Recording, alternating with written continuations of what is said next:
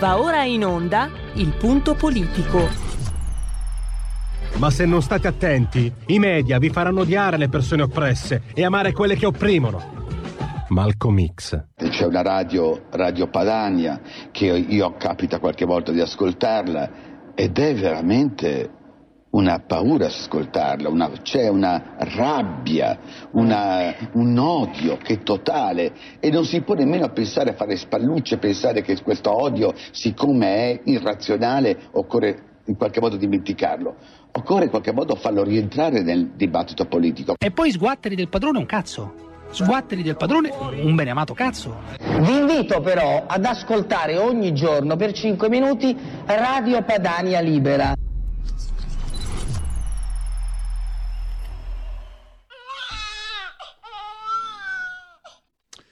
Parleremo, ritorneremo, lo avevamo fatto in maniera forse licenziosa all'interno del dite la vostra, io penso la mia, del caso di Ennio di Lalla, perché lo faremo con Marco Gervasoni, perché il modo in cui è stata trattata la notizia deve essere eh, messo in discussione. Cioè, quello che è accaduto di Lalla, che a un certo punto è stato fatto, eh, diciamo, è stato contrabbandato come un povero anziano all'addiaccio, è un caso invece di tutt'altro tipo. Ve lo ricordo, 86 anni, si reca a fare una visita medica, ritorna, trova l'appartamento occupato da un gruppo di zingari, rom, chiedo scusa, nomadi. La giustizia italiana impiega 21 giorni per dare l'ordine per intimare lo sgombero a queste rom che gli hanno devastato la casa. Cosa c'è in gioco? C'è in gioco il diritto, c'è in gioco il diritto alla proprietà che è stato ignorato. Per giunta queste rom hanno promesso di reiterare il reato, hanno preso in giro tutti gli astanti, non sono, sta- sono a piede libero, non sono state condannate, non sono state chiamate a risarcire un appartamento distrutto. Quindi attenzione che non è un caso di cronaca come si può far pensare, ma un caso di diritto, il diritto fondamentale, quello alla proprietà.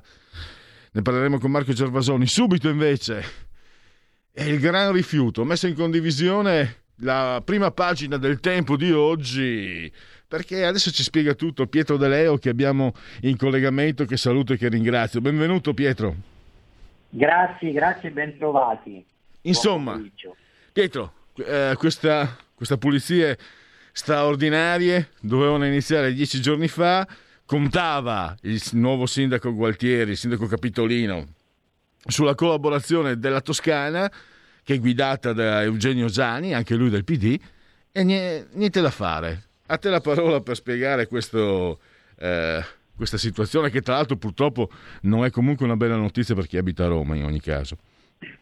No, assolutamente, ma allora oggettivamente, eh, fermo restando la sottolineatura che eh, Gualtieri è entrato in carica solo da pochi giorni, quindi con, con tutte le cautele del caso, Va detto però che eh, la pulizia straordinaria, almeno sul lato visivo, insomma, non sta avendo quel colpo d'occhio decisivo che uno si sarebbe aspettato, perché eh, ci sono ancora molti cumuli di immondizie sia in centro che in periferia, eh, insomma criticità presenti che al momento non accennano ad abbassarsi, ripeto, pur con tutte le cautele del caso.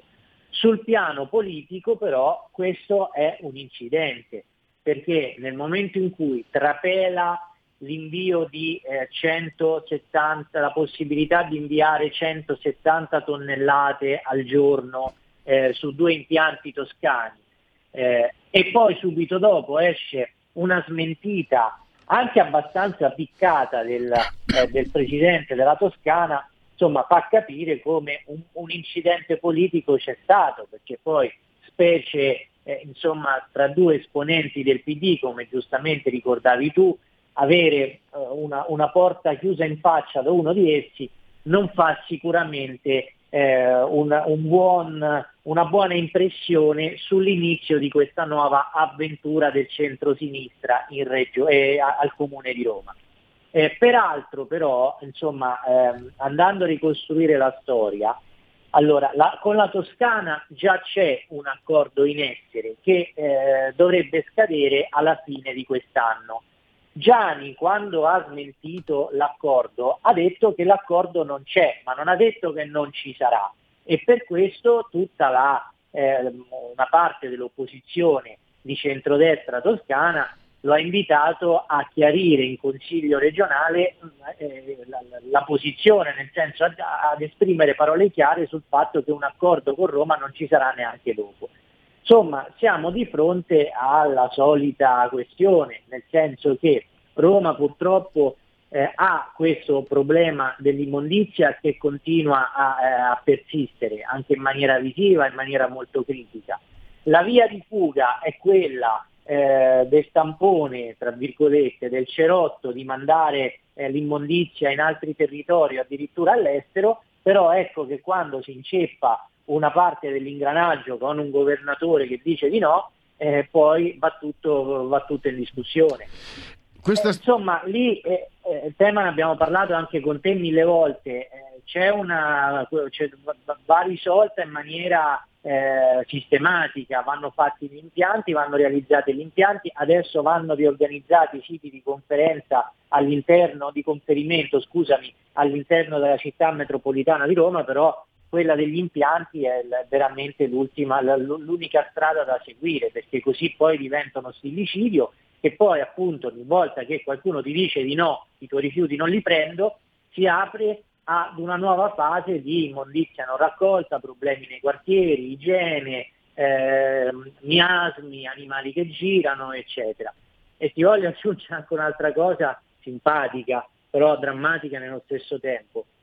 Sai bene che a Roma ci, c'è, la, la, la, c'è, tutto il racconto, l'epica dei cinghiali eh, che, che, arrivano ovunque. Io, io, stesso ho avuto esperienza diretta a una cena in, in un ristorante che era un po' decentrato, eh, abbiamo fatto cena con un branco di cinghiali nel prato vicino. Oggi su, su, Facebook, se tu vai a farti un giro tra Facebook e Twitter, eh, la gente si chiede ma quando potrò cominciare a incolpare Gualtieri della presenza dei cinghiali? Quando finisce il periodo di tolleranza certo. che fa riferimento alla vecchia giunta Raggi per il fatto che Gualtieri è entrato da poco? Ecco, questa è un po' l'aria che si respira in città. Anch'io mi ricordo un meraviglioso pranzo con un cinghiale, solo che lui era tra le pappardelle. eh.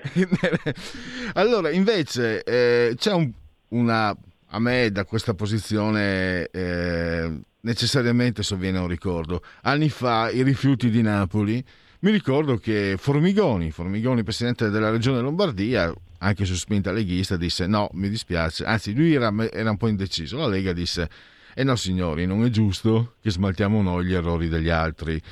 E fu una sequela di accuse di egoismi, razzismi, editoriali, e così, insomma sappiamo come eh, andavano le cose e come vanno tuttora.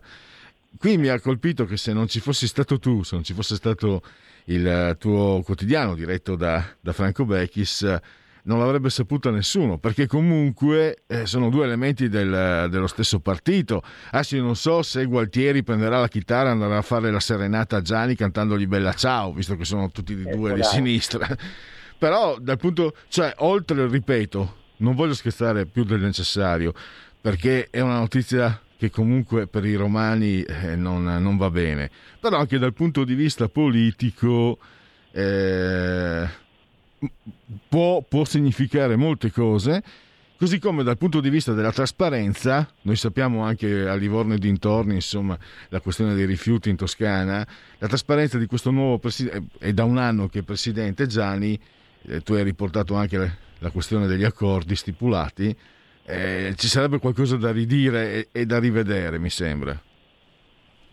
Ma, eh, evidentemente sì, stando almeno a quanto eh, rilevano alcuni esponenti dell'opposizione. Insomma, eh, è stato anche nella smentita, per quanto, per quanto piccato, è stato un po' fumoso. E poi, insomma, sicuramente eh, rileva anche il fatto che eh, questa ipotesi di un conferimento de- dell'immondizia romana eh, in due impianti eh, toscani, eh, che sia trapelata da indiscrezioni di stampa e non da una prassi, come giustamente ricordavi, di trasparenza amministrativa, anche questo, anche questo vuol dire molto.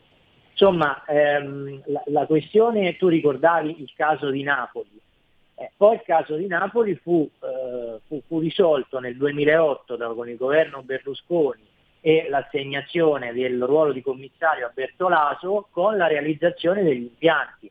Eh, ora, ehm, nell'emergenza si può anche fare affidamento al, eh, al, insomma, a delle realtà eh, esterne al proprio territorio, però nell'emergenza, poi l'emergenza non può diventare sistematica, qui invece l'emergenza è diventata sistematica perché abbiamo perso cinque anni con l'illusione di un piano rifiuti da parte del, eh, del, del, del governo cittadino eh, del Movimento 5 Stelle che prevedeva tassi altissimi di, di, di raccolta differenziata che poi non sono stati rispettati c'è un piano rifiuti regionale approvato svariati anni fa che non è mai stato applicato e quello prevede gli impianti, insomma bisogna essere concreti, eh, perché poi eh, quando trovi una porta chiusa in faccia nel momento in cui c'è una prassi così reiterata, poi chi si chiude le porte è pienamente legittimato a farlo, insomma. Eh, non è che puoi stare lì a fare la morale, no? ma perché si ha chiuso le porte perché evidentemente ha delle, sue, delle esigenze sue, a fronte poi di una tua inerzia che dura da anni. Quindi o si risolve o si risolve questa situazione. Eh, restando su questo, su questo, tema, volevo chiederti, sì. mh, tu che, che, idea ti sei fatto, eh, com'è possibile? Qualcuno ha parlato della noncuranza dei cittadini romani. Qualcuno ha, mi sembra che anni fa, proprio, non so se Beckisord o comunque, aveva detto che comunque non è che i turisti quando vanno a Roma si comportino bene, magari anche quelli del nord, nord Italia e nord Europa, soprattutto quelli del nord Europa, arrivano a Roma e poi non si comportano così bene eh, come si comportano a casa loro. Io vengo dal Friuli, ti posso dire che quando ero ragazzo soprattutto ho visto tedeschi comportarsi da barbari nelle spiagge di Jesolo, di, di Bibione, di Lignano. Quindi se, se leggo che qualcuno mi, dice, qualcuno mi dice guarda che i turisti, anche quelli nordici, che sono sempre inappuntabili, vengono qui e fanno gli sporcaccioni, gli dico sì, li ho visti. Quelli che ho visto io per la maggior parte crucchi tedeschi, comunque ci credo. Eh, o, o c'è ovviamente colpe di, delle amministrazioni, raggi e precedenti ovviamente ci sono. Volevo, volevo sentire una tua personale opinione da chi, da chi, osserva questo fenomeno da vicino e anche come giornalista soprattutto. Ma guarda, sicuramente io ricordo ad esempio, non è proprio una questione turistica ma afferente, ricordo quel che accadde qualche anno fa con i, con i tifosi del Feyenoord di Rotterdam che vennero a Roma e fecero veramente eh, quasi per, per, fortuna non devastarono la barcaccia a Piazza di Spagna ma fecero dei danni tremendi. Li avrei, li avrei impiccati in piazza li avrei impiccati personalmente in piazza. Guarda quello eh, ora io li avrei multati, se obiettivamente già li avessimo multati sarebbe stato sufficiente, insomma, perché, eh, perché, poi dopo come al solito non succede mai nulla. Eh, quella fu una, una, una pagina bruttissima eh, della, della, eh, de, insomma, di come si vive, si raggiunge una città e di come si, si, purtroppo si non rispetta una città.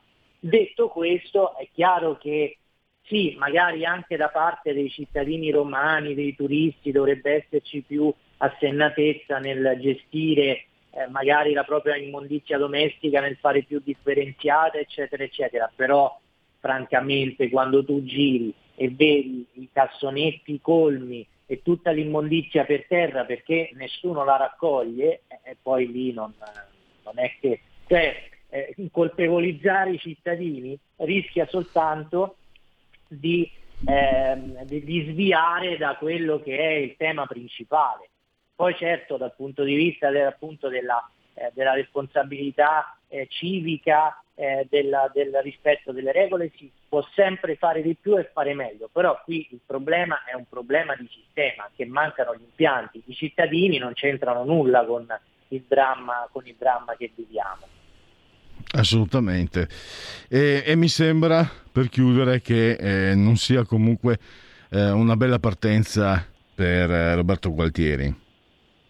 No, sicuramente no, anche perché poi, insomma, eh, se eh, io poi ripeto, non voglio affondare perché per realismo è entrato da due settimane, quindi figuriamoci, però se a questo tu sommi anche la, eh, de, de, delle frizioni interne al PD nei vari municipi, ad esempio al decimo municipio di Ostia dove c'è stata eh, una dimissione immediata di un assessore, malcontenti diffusi all'interno del centro-sinistra con varie anime, perché lui aveva una coalizione, non è che stava solo eh, con la lista del PD, con varie anime che non si sentono eh, rappresentate in giunta, hanno già cominciato a fibrillare, insomma si vede come questa partenza non sia poi il massimo della vita.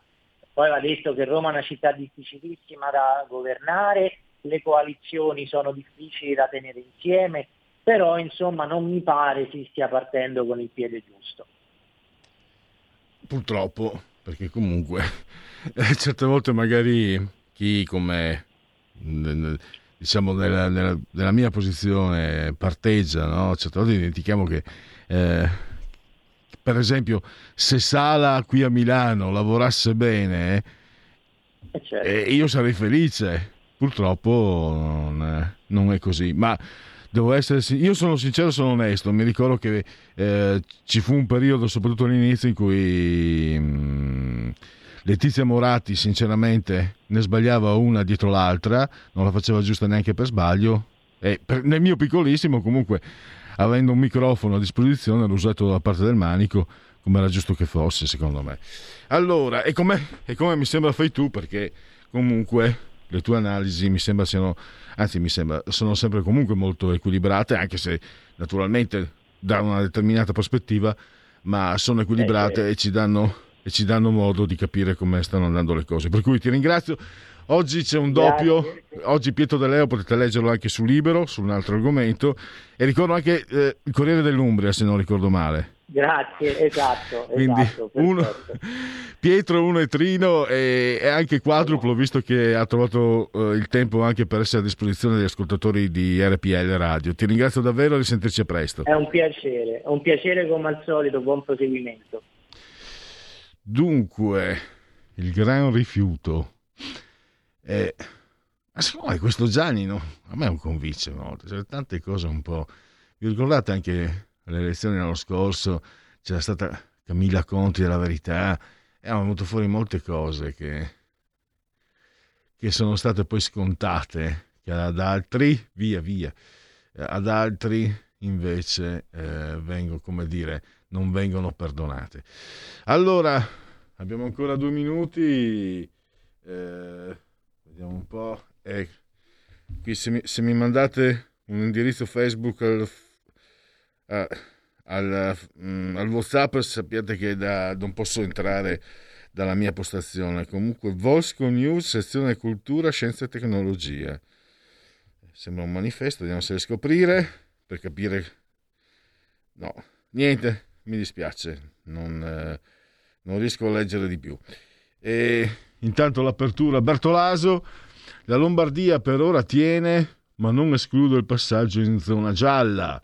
Germania, superati 50.000 casi al giorno, in Baviera solo vaccinati in cinema e palestre.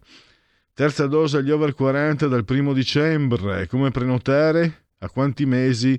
Dalla seconda. Dubbi sui test rapidi, rivedere il Green Pass.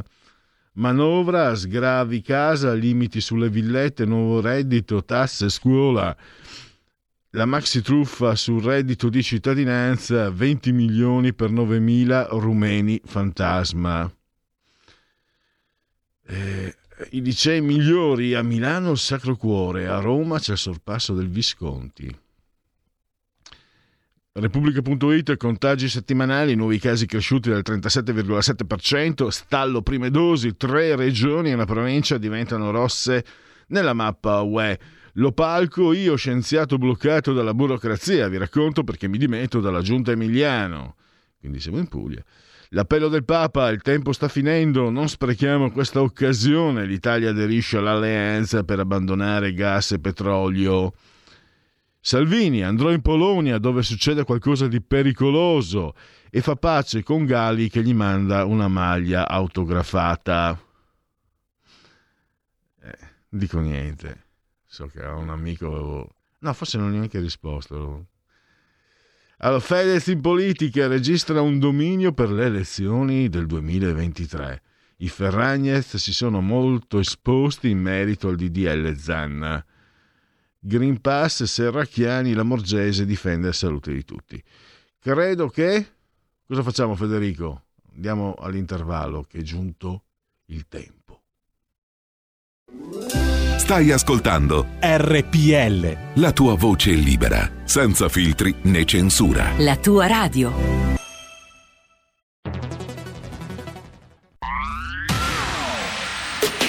La radio si modifica, semplifica, da plus la musica purifica. Dove vuoi, dove vuoi, con chi vuoi, rilassati e vai. La digital radio non ti molla mai. Mi abbandono in questo viaggio, digitalizzo la frequenza con il suono che è uno spasso. Se penso a prima non ci credo, yo. Da plus è la svolta, qui lo dico e qui lo spiego.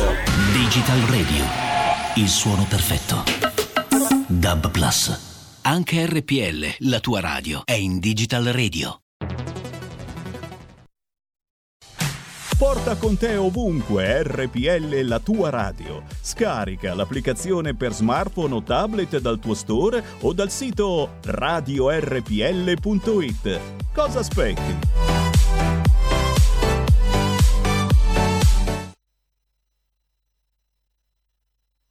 Fatti sentire per sostenere la tua radio. Anche e soprattutto per partecipare in prima persona ai tuoi programmi preferiti. Abbonati a RPL. È facile, economico e democratico. Vai sul sito radiorpl.it, clicca abbonati e poi sostienici.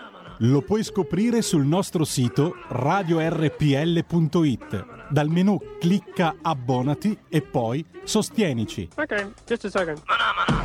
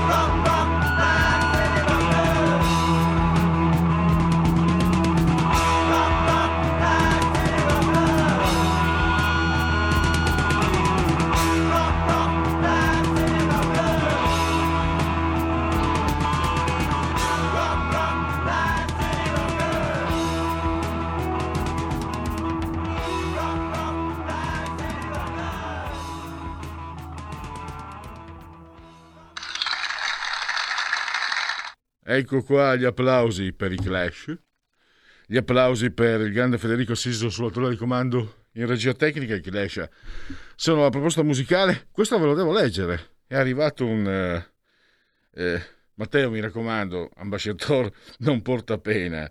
Mi è arrivato un WhatsApp pesantissimo. Sentite, Salvini, sei un bastardo traditore insieme ai tuoi compagni di merenda.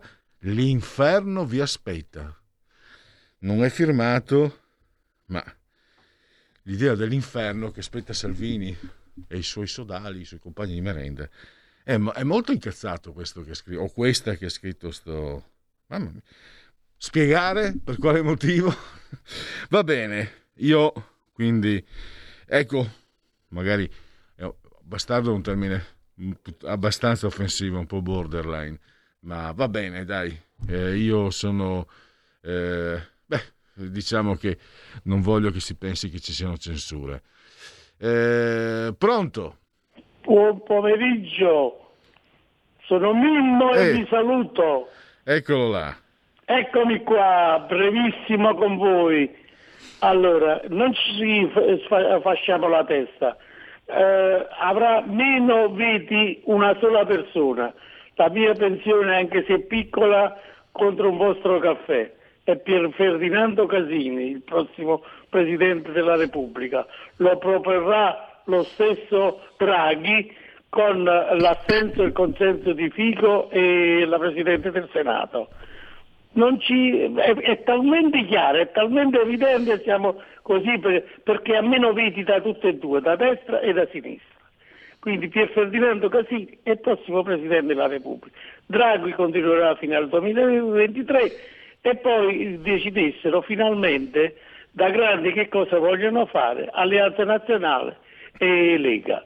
Perché o trovano un accordo all'interno del centrodestra non contando, sulla, non contando nemmeno per la metà di Forza Italia che si aggregherà naturalmente come posizione di centro nel governo e Salvini abbandoni per eh, rimanere in Italia e con un certo centro moderato abbandoni tutto l'Austria, la Polonia e i loro governanti perché lui non può fare né l'estremista né il sovranista. Deve capire che l'Italia è per natura un paese di moderati e quindi quel ruolo così non lo può avere, facendo una scelta di vita assolutamente, anche finendola di strizzare l'occhio ai Novax, perché strizzare l'occhio ai Novax come si è dimostrato, porta male, ma molto, ma molto male. Questo è il mio pensiero, carissimo Antonino. Ti ringrazio No, non solo. Mi. Mimmo, mi dispiace per lei, purtroppo per lei sono solo Pierluigi, Pierluigi Pellegrini. La Oh, prossima volta- perdonami, allora è un lapsus mio, perdonami. Comunque, Luigi, ecco, grazie dell'ospitalità. mi fa piacere essere scambiato per Antonino perché eh, lo, Eh, lo ma adoro. voi lo avete adoro. una condizione molto, molto bella, molto elastica. Eh, però Mimmo una cosa devo dirle. Eh, ascolta, ti ascolto, prego. Eh, allora ti do anch'io del tu, mi permetto. Sono di una... è, è una brutta. Siccome è probabile, è possibile quello che dici su Casini, tu devi capire che io. Da ragazzo nasco antidemocristiano naturale, quindi per me, non è, per me non è una bella notizia, ma ho paura che possa succedere. E quindi. Ma guarda, sai perché ti ho fatto questa considerazione? Perché Pier Ferdinando eh, Pier Ferdinando, ha avuto eh, sia nella sua, i suoi oltre 35-40 anni di, di, diciamo, di Parlamento, ha avuto posizione sia nel centrodestra che nel Eh, centro-sinistra. eh sì, eh sì, è chiaro. E Poi- avendo avuto, e, e praticamente è stato sempre quel democristiano a livello di, diciamo, di un certo Bruno Mimmo. Mimmo, sai come lo chiamava Bossi, eh, Pier Ferdinando Casini? Carugnit da Luraturi. che ma- non, non ha bisogno di essere tradotto, non è neanche, Sì, sì, non è neanche ma sono- offensivo, non è neanche offensivo, a Carugnit da Luraturi, che dà l'idea proprio di quel democristiano fin da bambino che tramaccia, che, che, che entra nell'ombra, nella penombra. Pre- scusa, Sì. scusa, prego, prego. Ma perdonami, però c'è una cosa, visto che me ne dai l'opportunità, c'è una cosa di dire di Casini, che non ha mai preso nella sua vita una posizione nettissima, veramente quella democristiana all'antica. nel senso che faceva contenti tutti e scontenti tutti contemporaneamente. Ma considera un'altra cosa, lui, pensa, noi abbiamo a livello mediatico un Bruno Vespa che se salgono di nuovo pure i fascisti oppure se salgono i comunisti più sfegatati, lui sta sempre lì tranquillamente in quel suo spazio televisivo da 40 anni perché diciamo, facendo i suoi interessi, pubblicando decine e decine di libri, eccetera. L'altra sera, non so se lo- tu l'hai visto, ha allibito a di martedì per pos- un faccia a faccia dove di là c'era Di Battista. Ma lei Di Battista l'ha così svergognato e così l'ha esposta Bruno Vespa che lui no- per il momento, all'inizio cercava di difendere certe posizioni, poi si è accorto che Di Battista aveva talmente ragione che era il caso di stare zitto e quindi ci ha fatto doppia figura da niente, diciamo, dalle nostre parti. Mimo, Mimo, devo salutarti perché... Grazie comunque, grazie a te caro.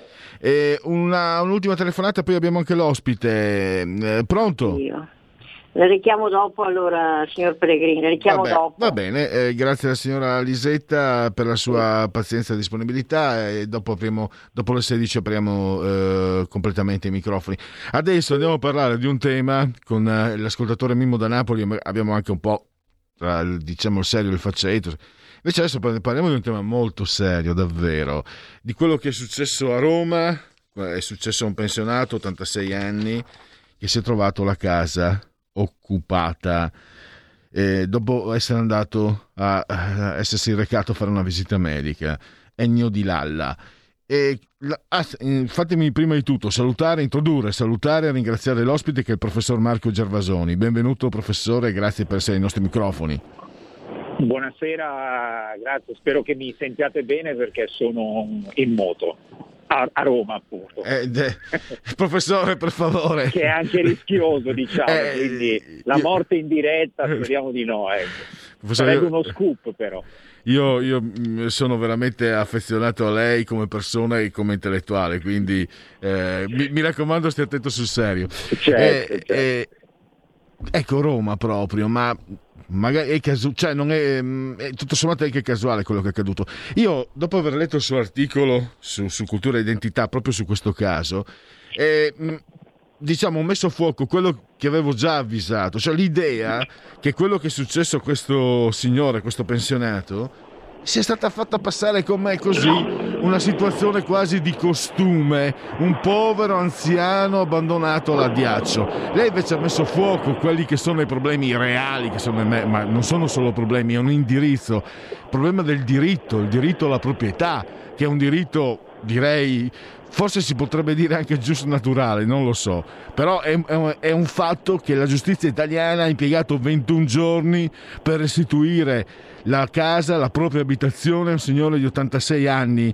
e non gliel'avevano occupato dei poveri bisognosi, ma un branco di nomadi che gliel'hanno anche completamente distrutta, per non parlare anche del cane che era lasciato tra le proprie feci, che fa parte degli espedienti dei Rom, per- eh, perché eh, obbligano gli, diciamo, i poliziotti, coloro che intervengono, a chiamare il reparto cinofilo e a trovare la collocazione opportuna per il cane. Pensate come ragionano queste persone che vengono così protette però dai giornali, dalla magistratura, da Diana Pavlovic, eccetera, eccetera, eccetera. Ho parlato anche troppo, prego professore.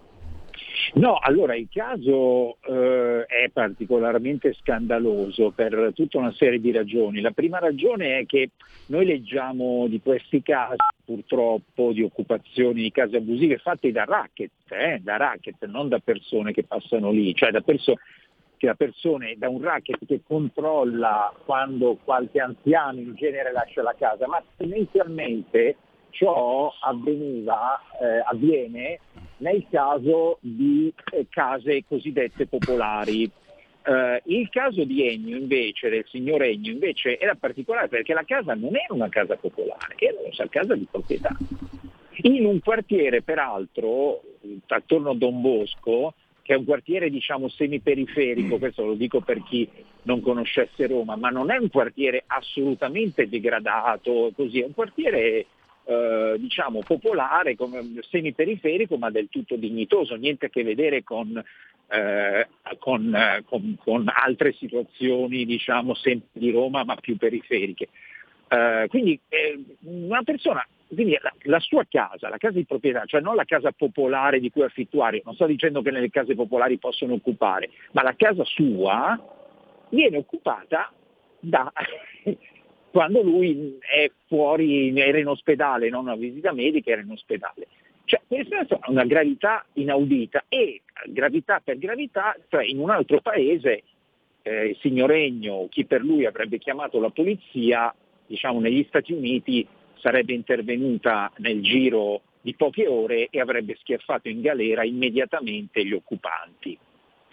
Invece che cosa è successo da noi? È successo che 20 giorni, è stato fuori 20 giorni, gli hanno distrutto la casa, da quello che si sa le occupanti non sono state arrestate, anzi hanno detto che, eh, che occup- occuperanno un'altra casa, un'altra casa di qualcuno, e quindi siamo nel dominio della totale illegalità in cui eh, naturalmente eh, la responsabilità è di molti, mh, come dico nell'articolo, della magistratura, la quale magistratura fa a pezzi i politici eh, che le sono sgraditi.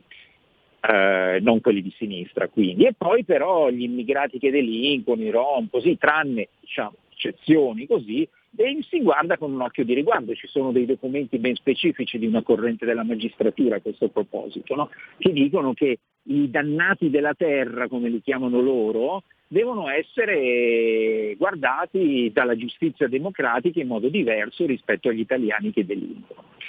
Poi ci sono le forze dell'ordine impiegate dalla Lamorgese per eh, inseguire eh, per, per tutti i compiti che, che, diciamo, che possibili tranne quelli per la difesa degli italiani, la burocrazia, eh, una città in- come Roma in cui i Rom sono guarda- i racket dei Rom sono guardati diciamo, con, eh, con un occhio di riguardo da parte di alcune amministrazioni. L'unico che abbia veramente combattuto questo racket è stato Alemanno, l'amministrazione Alemanno. Le altre, eh, ricordiamoci per esempio non, eh, che eh, nella maggioranza de- di Veltroni c'era un consigliere comunale di rifondazione comunista detto Tarzan, eh, che era diciamo, un rappresentante di queste organizzazioni che occupavano le case, non di Rom in questo caso, ma di centri sociali. Quindi, come diceva lei, la proprietà privata è un diritto naturale, la proprietà privata è un diritto naturale e questo diritto naturale, la proprietà privata della casa, in Italia è considerata qualcosa di secondario, naturalmente della casa dei poveracci, perché provate ad andare a occupare, provino qualche rom andare a occupare le case degli elettori del PD ai Parioli e poi vediamo cosa succede. Beh, diciamo che i Rom eh, no- non, non sono sprovveduti. Quello che spicca anche, professore, è che magari l'accostamento può sembrare forzato, forzoso. Indignazione inaudita da parte dei soliti noti dopo la bocciatura della legge Zan al Senato. Un quotidiano che intitola titoli a caratteri cubitali vergogna non c'è stata indignazione. Ci sono i filmati, le foto dove queste zingare mostrano il dito medio, prendono in giro, hanno distrutto, ci sono le foto, adesso la mando anche in condivisione a pagina Facebook, vediamo, ecco qua, gli hanno, gli hanno devastato la casa, eh, gli hanno portato via quello che c'era di valore e non c'è, a parte noi, diciamo, quelli che stanno dall'altra parte rispetto a chi ha l'egemonia del- dei media, non ho sentito, ripeto, magari partecipazione emotiva nei, po- nei confronti di un anziano di 86 anni, ma non lo sdegno, l'incazzatura perché non si, non si trova il vaccino a queste ladre, a queste persone che fanno soffrire soprattutto gli anziani, soprattutto i deboli, soprattutto gli indifesi. E quello, è quello anche, no? Lei ha parlato di, di una- di un indirizzo di pensiero eh, socialista e straccione.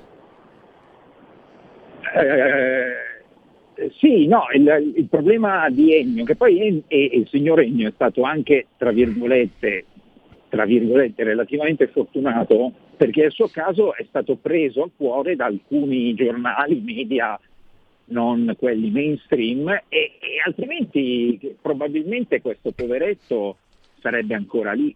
Sì, Tizia non sarebbe ancora, inter- sarebbe ancora a- e poi c'è anche da dire un'altra, cosa, un'altra cosa, che quel- i danni che adesso questi occupanti hanno arrecato, nessuno gliele pagherà, perché lui che può fare? Denuncia le Rom, i Rom sono nullatenenti, non vengono arrestati, non, non hanno, non hanno nulla, quindi non possono risarcire. Quindi veramente oltre il danno la beffa e qual, è, qual è il peccato del signor? Il peccato del signor Ennio è di essere italiano e di avere probabilmente lavorato tutta la vita, di, di- di vivere in pensione e di non avere mai rubato. Cioè, questo, è, questo è il suo peccato, che insomma se fosse stato eh, clandestino, rom, eh, oppure appartenente a una di quelle categorie protette di cui la sinistra mette dentro anche gli omosessuali, insomma gli omosessuali, se io fossi omosessuale mi rifiuterei di essere considerato una categoria protetta e soprattutto protetta dalla sinistra che ne fa un uso solamente strumentale. Però ecco, ci sono queste categorie protette. Così, e poi ci sono le persone eh, che non hanno mh, diciamo, nessuna eh, particolare qualità per essere protette, cioè hanno lavorato, sono bianchi sono, sono- e sono anziani, poi quindi sono, sono deboli e, e ecco, e appartengono, questo è un discorso, così dicevo, socialismo straccione, perché è un discorso, poi questi che ci vanno di mezzo sono persone che appartengono alle fasce medio-basse della popolazione italiana, ripeto, italiana bianca. Non sono, eh, cioè ripeto, non- le Rom non vanno ad occupare le case degli elettori del PD ai Parioli o, o nel centro storico, perché sanno benissimo che effettivamente un'ora dopo in quel caso la polizia arriverebbe. Quindi siccome non sono sceme, vanno in questi, in- in- vanno- perché poi ci sono questi racket no, che organizzano, che dicono tu vai qui a occupare, tu vai a occupare a quest'altra parte, così. Questi racket potrebbero essere tranquillamente smantellati e dovrebbero essere smantellati. Professore- mi sembra che sia un'organizzazione tipo guidata da Totorina. Ecco. a supporto di quello che lei sta dicendo, una, una memoria personale di qualche anno fa. Qualche anno fa, e questa volta il termine lo uso non a caso, delle zingare hanno rubato in casa del sindaco eh, Pe- Pe- Peppe Sala e le hanno ciuffate subito e soprattutto quello che mi colpì è che sulle pagine del Corriere, del? Corriere della Sera di Milano a parte l'indignazione per questo audace colpo delle, delle solite note, ma venivano appellate proprio con il termine zingare. Che per, che per il Corriere della Sera era il panino milanese, era per carità, però le chiamava proprio zingare e mi ricordo che mi colpì molto perché anche se è successo 3-4 anni fa, però ormai è un po' di anni che chi usa questo termine viene Quindi- messo in croce. Sì, sì, sì, no, ma appunto è questo, in questa cosa. Eh, bisogna naturalmente Sala eh, perché c'è un primo Sala che per la sinistra era cattivo, che era quello della Moratti, e poi c'è il secondo Sala, quello che si scopre di sinistra, che invece, invece va, difeso. Insomma, quindi mi, chied- mi professore- chiedevo se era il primo o il secondo, ma già mi ha risposto lei, era quello buono. Diciamo così, se vengono a rubare a casa mia sono i dannati della terra, se rubano a casa di, di uno dei- di Repubblica o comunque uno dei loro sono delle zingare. Sono zingari, sì sì, è esattamente così. E questo... Eh, però adesso io mi sono permesso anche, a parte che ho riportato notizie reali, vere, e, ehm, e non credo che la, che la memoria mi abbia tradito, eh, resta il punto che eh, quel nodo che eh, sempre ormai si può dire, no? è una stella polare dei nostri colloqui, dei suoi interventi, cioè questo muro, questo muro di gomma del pensiero progressista che è autoreferenziale e molto potente molto egemonico.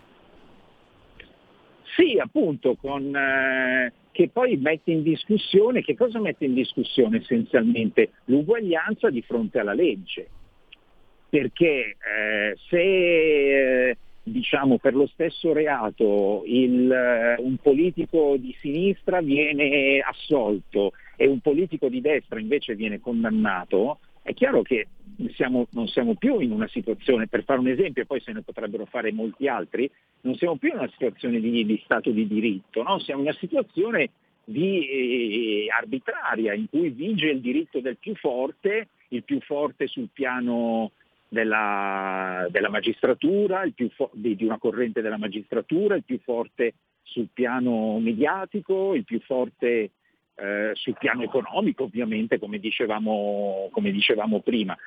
Eh, quindi mh, la, il paradosso è che eh, i progressisti continuano a parlare di uguaglianza, eh, così, però sono i primi con le loro condotte, con il loro pensiero a minare l'uguaglianza, non quella sociale che è impossibile perché ognuno di noi o, o è diverso, ma l'eguaglianza di fronte alla legge, quella invece è possibile. Eh, io, lei, eh, un qualsiasi altro cittadino, indipendentemente dal censo, dal colore della pelle, dalla religione così, siamo uguali, cioè dobbiamo essere trattati allo stesso modo. Questa è l'uguaglianza di fronte alla legge, questa uguaglianza di fronte alla legge oggi non c'è, cioè ci sono trattamenti diversi, come appunto il caso del signorino dimostra. Se lui eh, avesse avuto una casa in un altro quartiere e fosse stato magari, eh, se fosse stato, non lo so, un, uh, un immigrato, diciamo così, eh, la cosa sarebbe andata diversamente. E, e, questo è ehm, il quadro. Allora, siamo arrivati mh, al termine di questo collegamento. Ringrazio ancora il professor Marco Gervasoni. Grazie. Spero che si sia sentito bene Sì. nonostante eh, diciamo, il movimento. Mi, mi- mi scusi questa No, no, no, cosa, ma, si- eh, si è sentito, no, no, abbiamo sentito con eh, sufficienza chiar- chi- sufficiente chiarezza e quindi non ci sono stati problemi. La ringrazio. Bene, bene, grazie, buona serata, arrivederci. Allora, vediamo se ci sono arrivati i messaggi. Non so se c'era una telefonata prima. Ah, beh, dopo chi, chi non ha potuto intervenire telefonicamente lo può fare. Chi non si vergogna del Draghistan, c'è addirittura Massimo Cacciari. Viterbo, ragazzi di 30 anni, muore tre giorni dopo la seconda dose Pfizer, emorragia cerebrale. E io a questo signore qua do una brutta notizia. O forse l'ho già data, eh, Federico. Io, da giugno, ve lo dicevo ieri, da giugno purtroppo ho problemi, grossi problemi di deambulazione, grossi è un po' esagerato, però non riesco a camminare, non facilmente, e quindi mi aiutavo con il bastone. Problemi ai piedi, alle ginocchia e alle caviglie. Dopo il secondo vaccino non uso più il bastone. Chi è?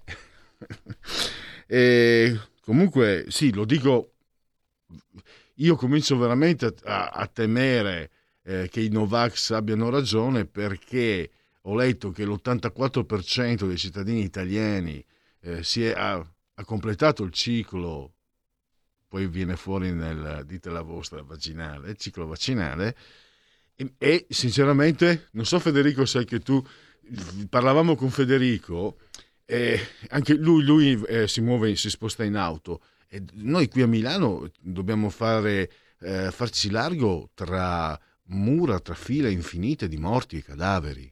Tutti vaccinati, ormai abbiamo, non so, raggiunto milioni e milioni e milioni e quindi sopravviveranno solo i Novax, vorrà dire. Eh, allora, Una chiamata. la parola chi ce l'ha? Sì, Lisetta, signor Pellegrini, buongiorno. Buongiorno. Allora, volevo parlare, visto che nessuno ne parla, del centenario del milite ignoto, visto che è successo qualche giorno fa. Non è recente, ma abbastanza. Allora, signor Pellegrini, quanti di noi, secondo lei, conoscono la storia del milite ignoto? Eh, cioè, è un nome legato a monumenti e a strade cittadine. Il milite ignoto è parte integrante della nostra storia nazionale l'evento di un momento storico tremendo quale fu la prima guerra mondiale. Allora, il 20 e anche premetto è successo lì dalle sue parti. Allora, il 28 ottobre si tenne una cerimonia nella Basilica di Aquileia, durante la quale la madre di un soldato caduto in battaglia, scelta per rappresentare tutte le madri dei soldati morti in guerra, una madre come nelle nostre comunità, cioè rimaste sole, vedove, senza figli caduti per la patria. Quella madre è diventata così la madre simbolo dell'intera nazione, si chiamava Maria Bergamas o Bergamas. E quella salma, dopo essere stata portata da Aquileia a Roma, su un treno che camminò a passo d'uomo per ricevere l'omaggio commosso di migliaia di persone, venne tumulata il 4 novembre al Vittoriano Altare della Patria, realizzato mi sembra in gran parte con il marmo cavato dalle colline di Botticino e Rezzato, cioè che sono paesi alle porte di Brescia. E allora, e termino, tocca all'Italia tutta tornare a ciò che era prima e che come prima non è più. E allora bisogna essere necessariamente superare l'oggi senza dimenticarsi di ieri e guardare al futuro, al domani, pensare che si può fare, che nulla è impossibile, difficile sì probabilmente, quasi sicuramente, ma che è possibile. E chi ha il coraggio da sempre di guardare al domani senza la paura di ieri, chi ha la pazzia di pretendere, secondo me, di migliorare, di sviluppare l'esistente, di saltare i fossi, scompaginare i quaderni, abbracciare ad occhi chiusi il futuro, chi? C'è una risposta, signor Pellegrini, in ogni tempo, in ogni frangente, in ogni condizione. I giovani, i giovani, i giovani. La saluto, buonasera.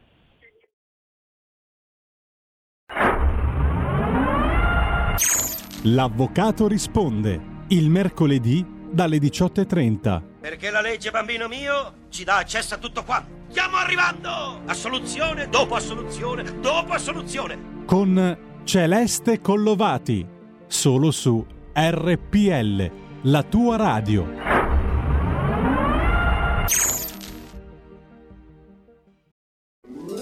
Stai ascoltando RPL. la tua voce libera, senza filtri né censura. La tua radio.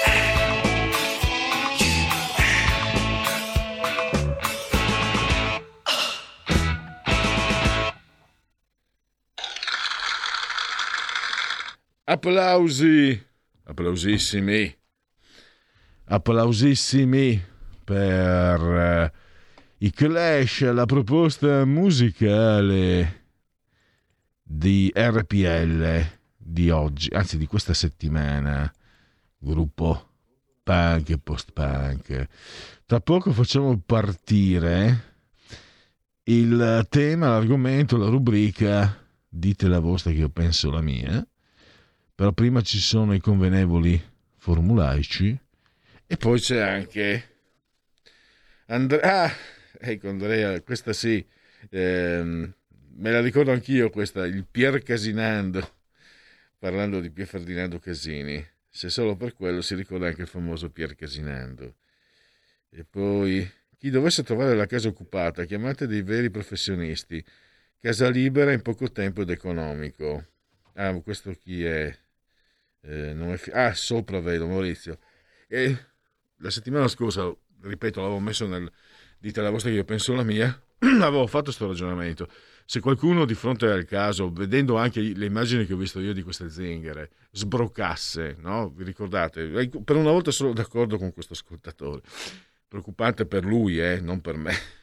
Io tante volte non sono d'accordo neanche con me stesso, quindi pensate che problemi e quindi se voi non siete d'accordo con me vuol dire che siete sulla strada giusta. Pensavo questo, però su questo penso siate d'accordo, perché è anche comunque una, una considerazione oggettiva.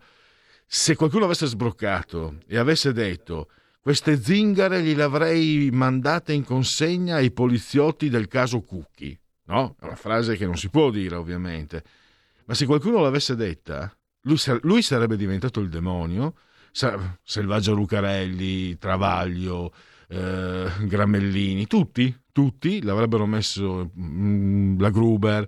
Al pubblico ludibrio, sarebbe stato, magari se fosse stato un giornalista, sarebbe stato immediatamente espulso dall'ordine, avrebbe dovuto eh, fare mea culpa, stracciarsi le vesti e anche qualcos'altro, e lui sarebbe diventato il demonio e queste nomadi che hanno occupato la casa di una persona di 86 anni per 21 giorni senza che la legge italiana gli fosse capace di restituirgliela, queste nomadi sono delle povere oppresse. Ma vale la pena, Ma non so. Non so. Ah, c'è una telefonata. Pronto? Sì, ho parlato troppo? Vediamo. Ce n'è un'altra. Pronto? Pronto? Pronto?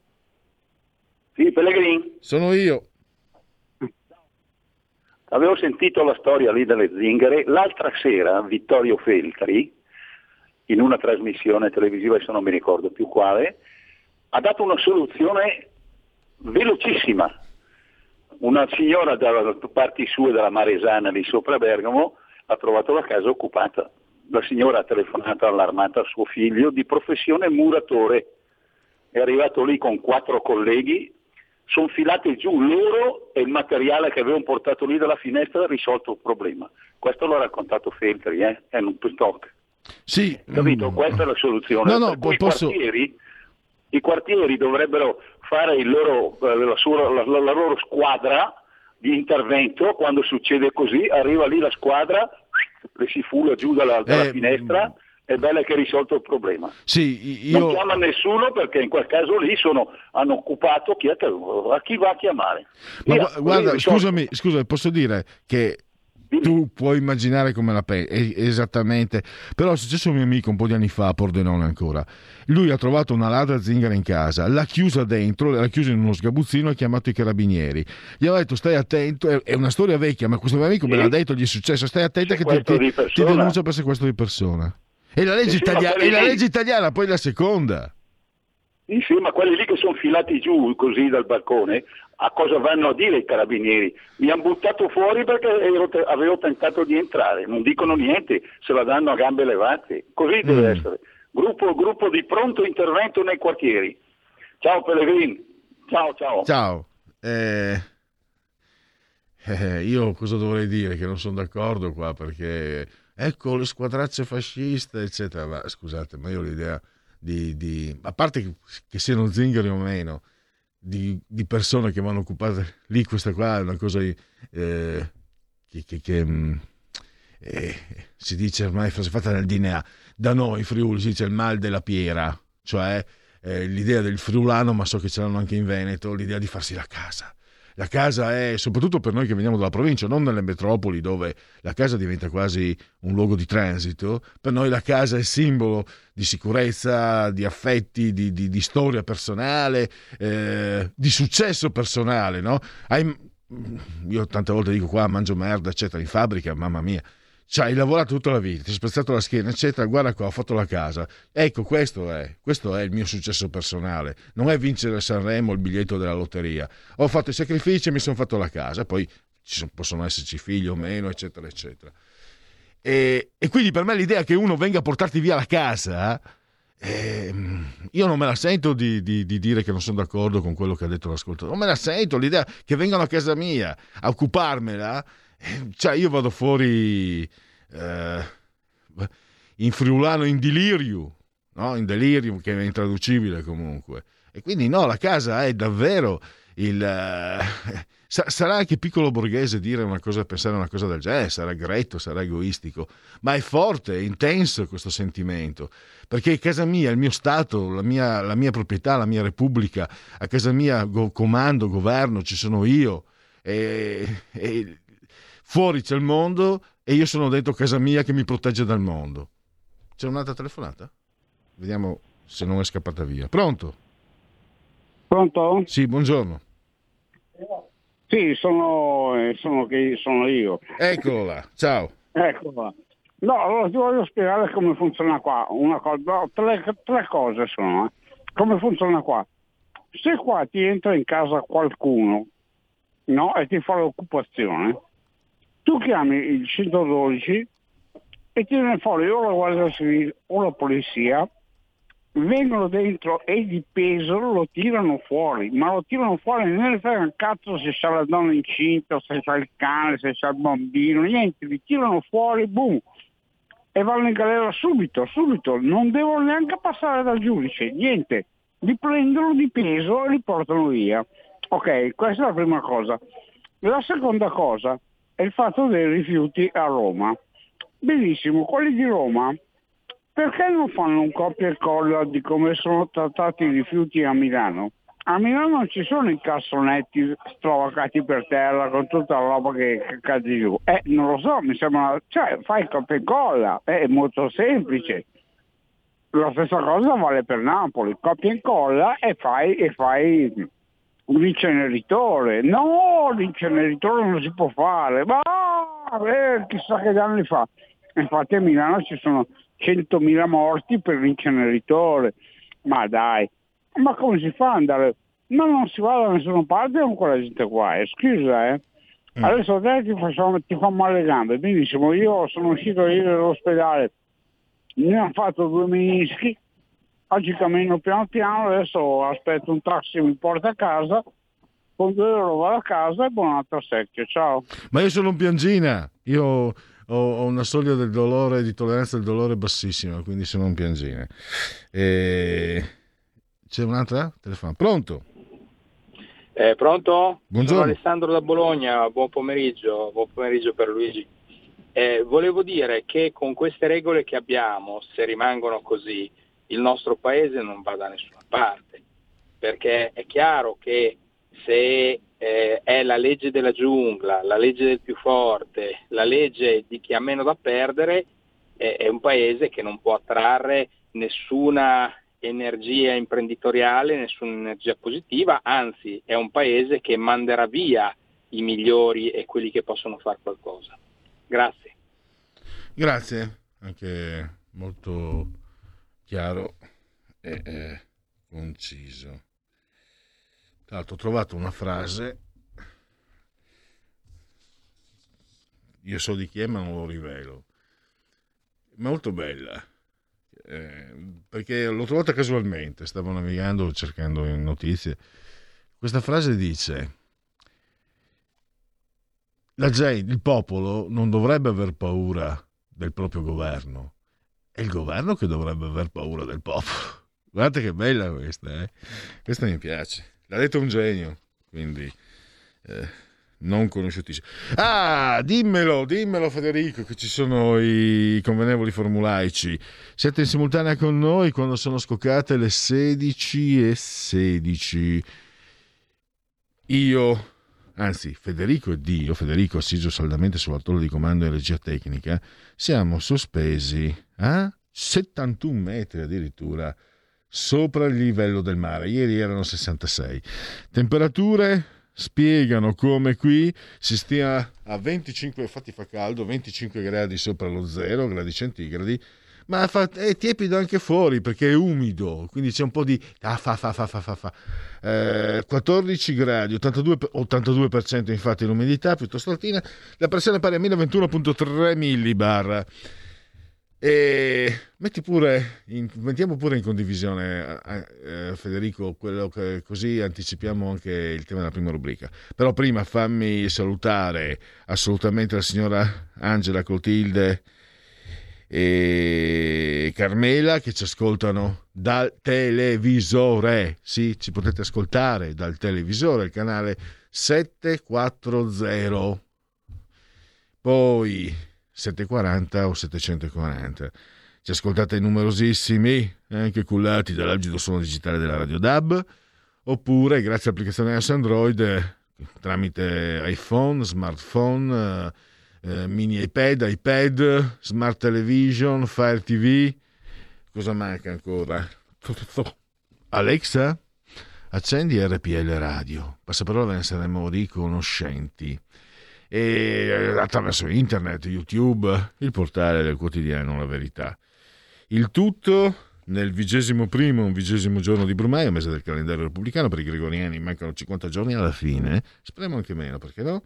Pourquoi pas?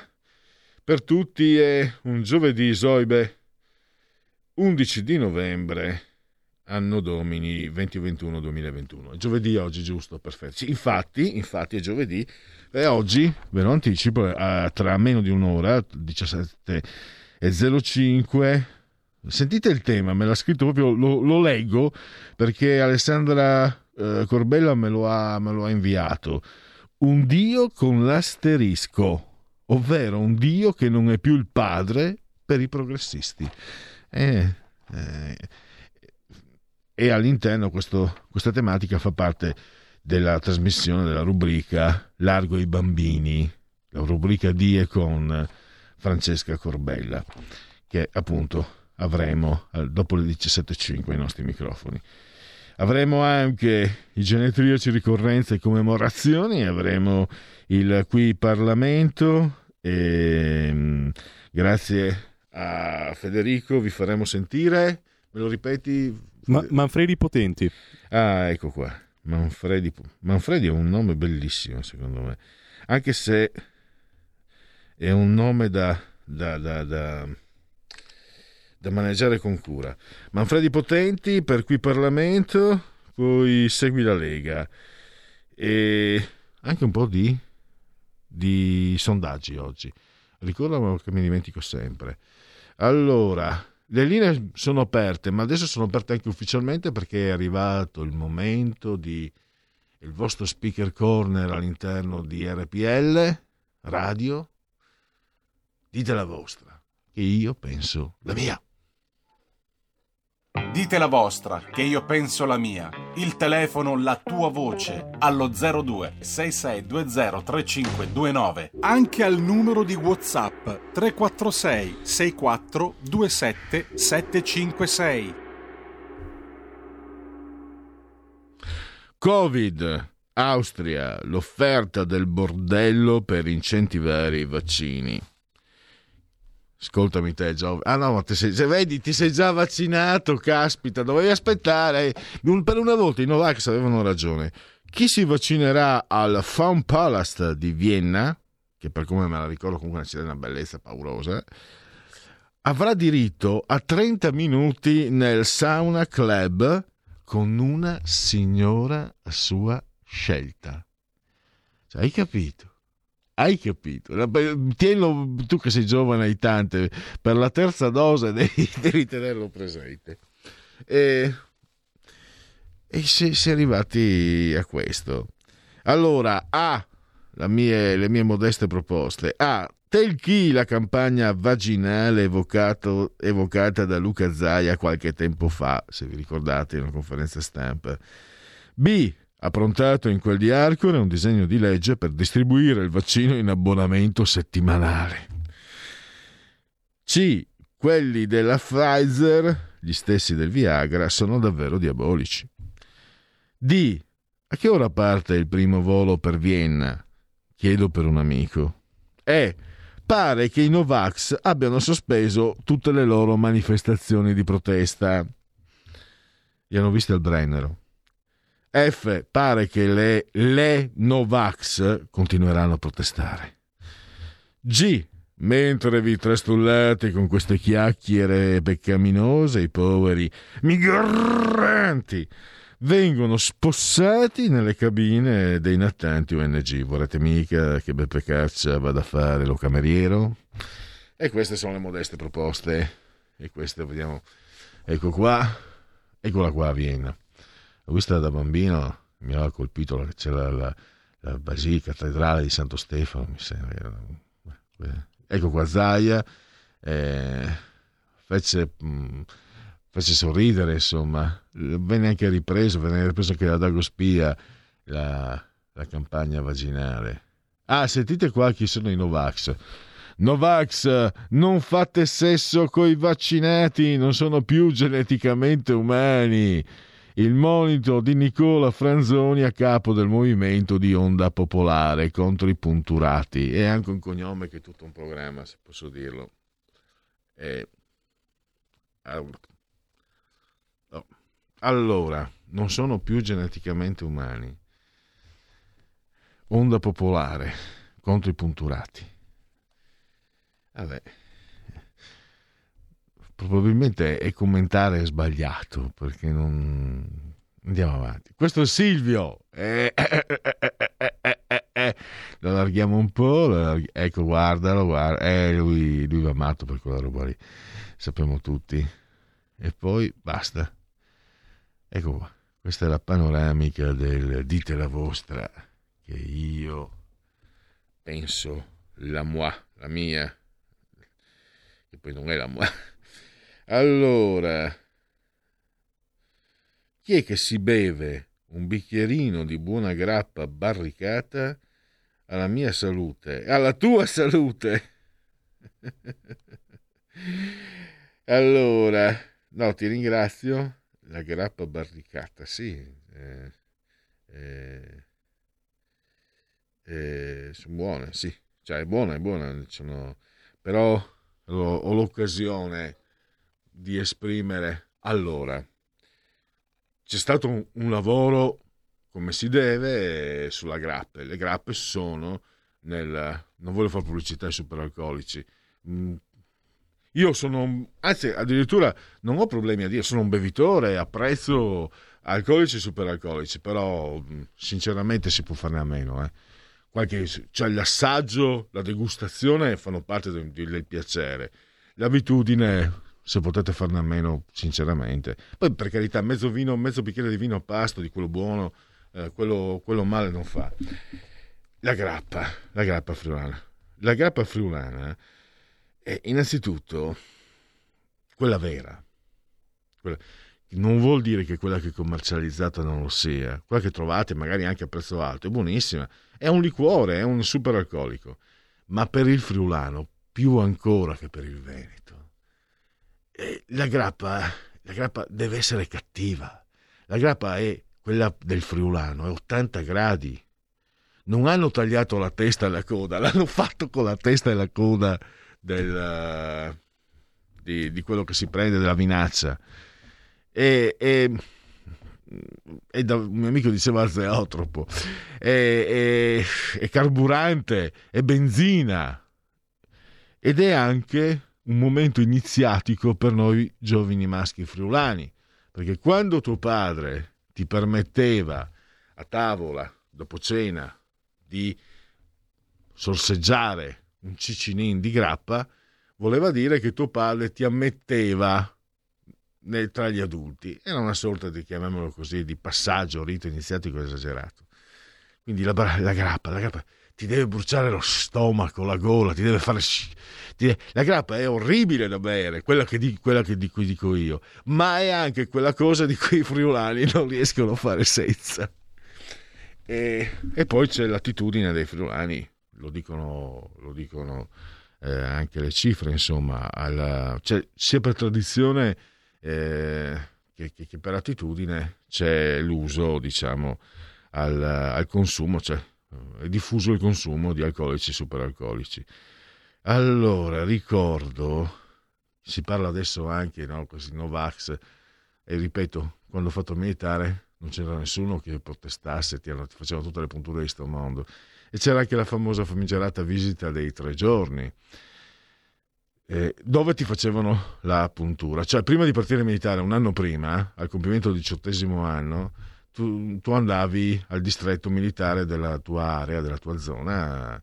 Io mi ricordo a Udine, in stazione a Udine, me, me ne accorsi perché eh, lo sentì, stavo passando e sentì un avventore al bar della stazione di Udine, perché c'è, quella, c'è quell'altra, diciamo, bibita che a Udine in Friuli sempre 40 gradi, la prugna, alle, sono arrivato 6, un quarto, 6, perché bisognava essere molto presto al distretto, quindi avevo preso il treno veramente molto presto, insomma era passata da poco le 6 del mattino, era finita la grappa, la, la prugna scusate, era finita, nel bar, di Udine, al bar della stazione di Udine.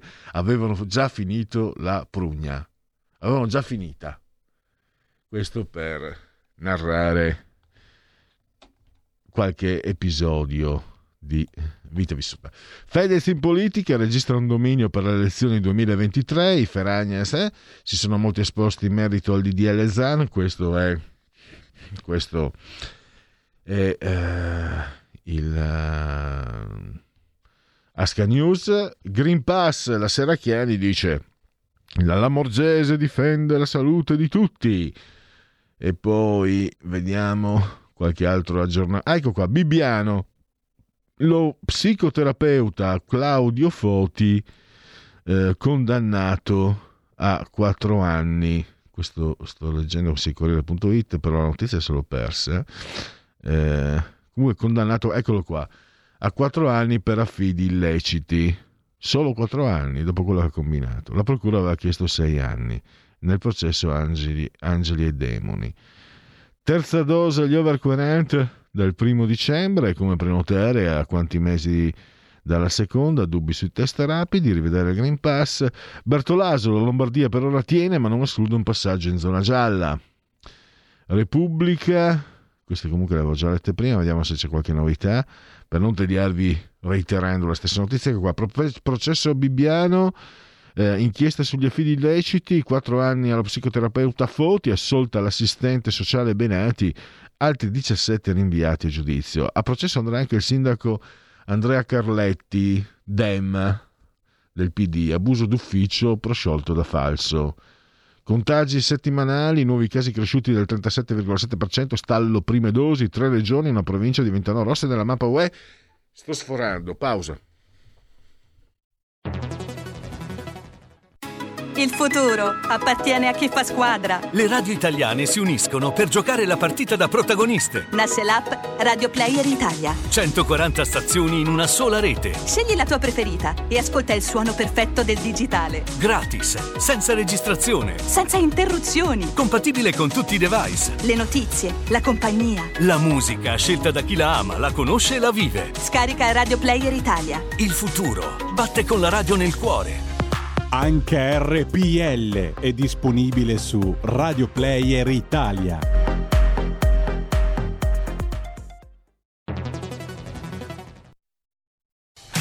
Porta con te ovunque RPL la tua radio. Scarica l'applicazione per smartphone o tablet dal tuo store o dal sito radiorpl.it. Cosa aspetti?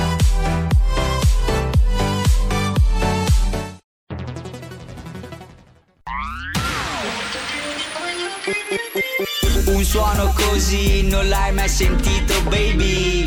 Da Plus molto più di quello che credevi. Programmi, musica, multimedialità. Da Plus suono nuovo di alta qualità. Digital Radio. Il suono perfetto. Dub Plus. Anche RPL, la tua radio, è in Digital Radio. Fatti sentire per sostenere la tua radio. Anche e soprattutto per partecipare in prima persona ai tuoi programmi preferiti. Abbonati a RPL. È facile, economico e democratico. Vai sul sito radiorpl.it, clicca abbonati e poi sostienici. Lo puoi scoprire sul nostro sito radiorpl.it. Dal menu clicca abbonati e poi sostienici. Ok, just a second.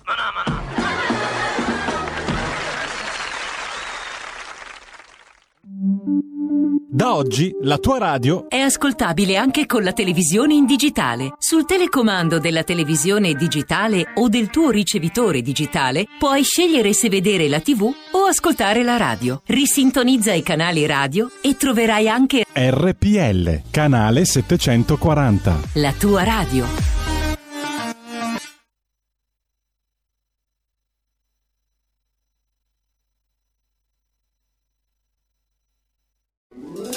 Stai ascoltando RPL. la tua voce libera, senza filtri né censura. La tua radio.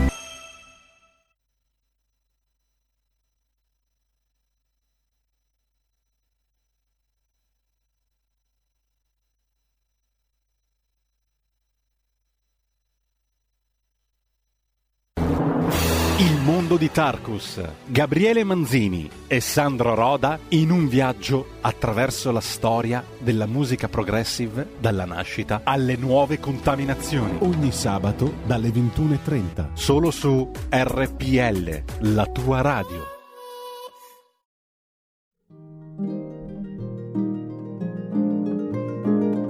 Cari ascoltatori, vi ricordiamo che l'angolo della musica classica, condotto in studio da Auretta Pierotti Cei, cambia orario. Andrà in diretta ogni sabato a partire dalle 13. Appuntamento con la grande musica.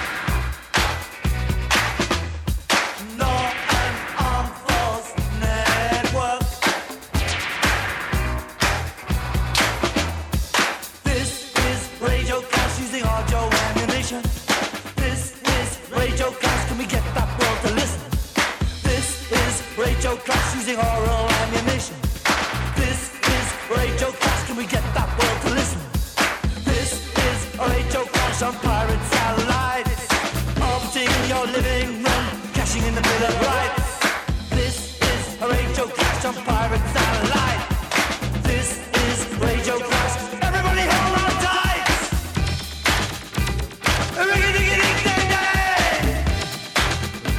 Go back to heaven now! Gli applausi. Gli applausi. This is a public. This is... Applausi. Allora, chi mi scrive qua? Eh, ben detto, la friulana vera è una musica celestiale.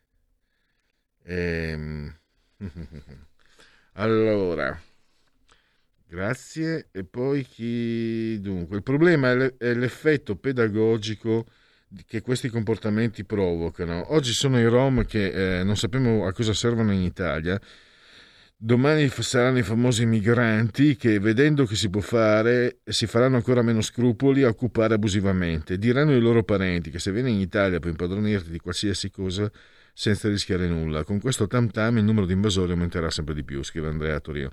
Adesso cosa aggiungo? Rilancio, Fa- provo a fare un pensiero intellettuale.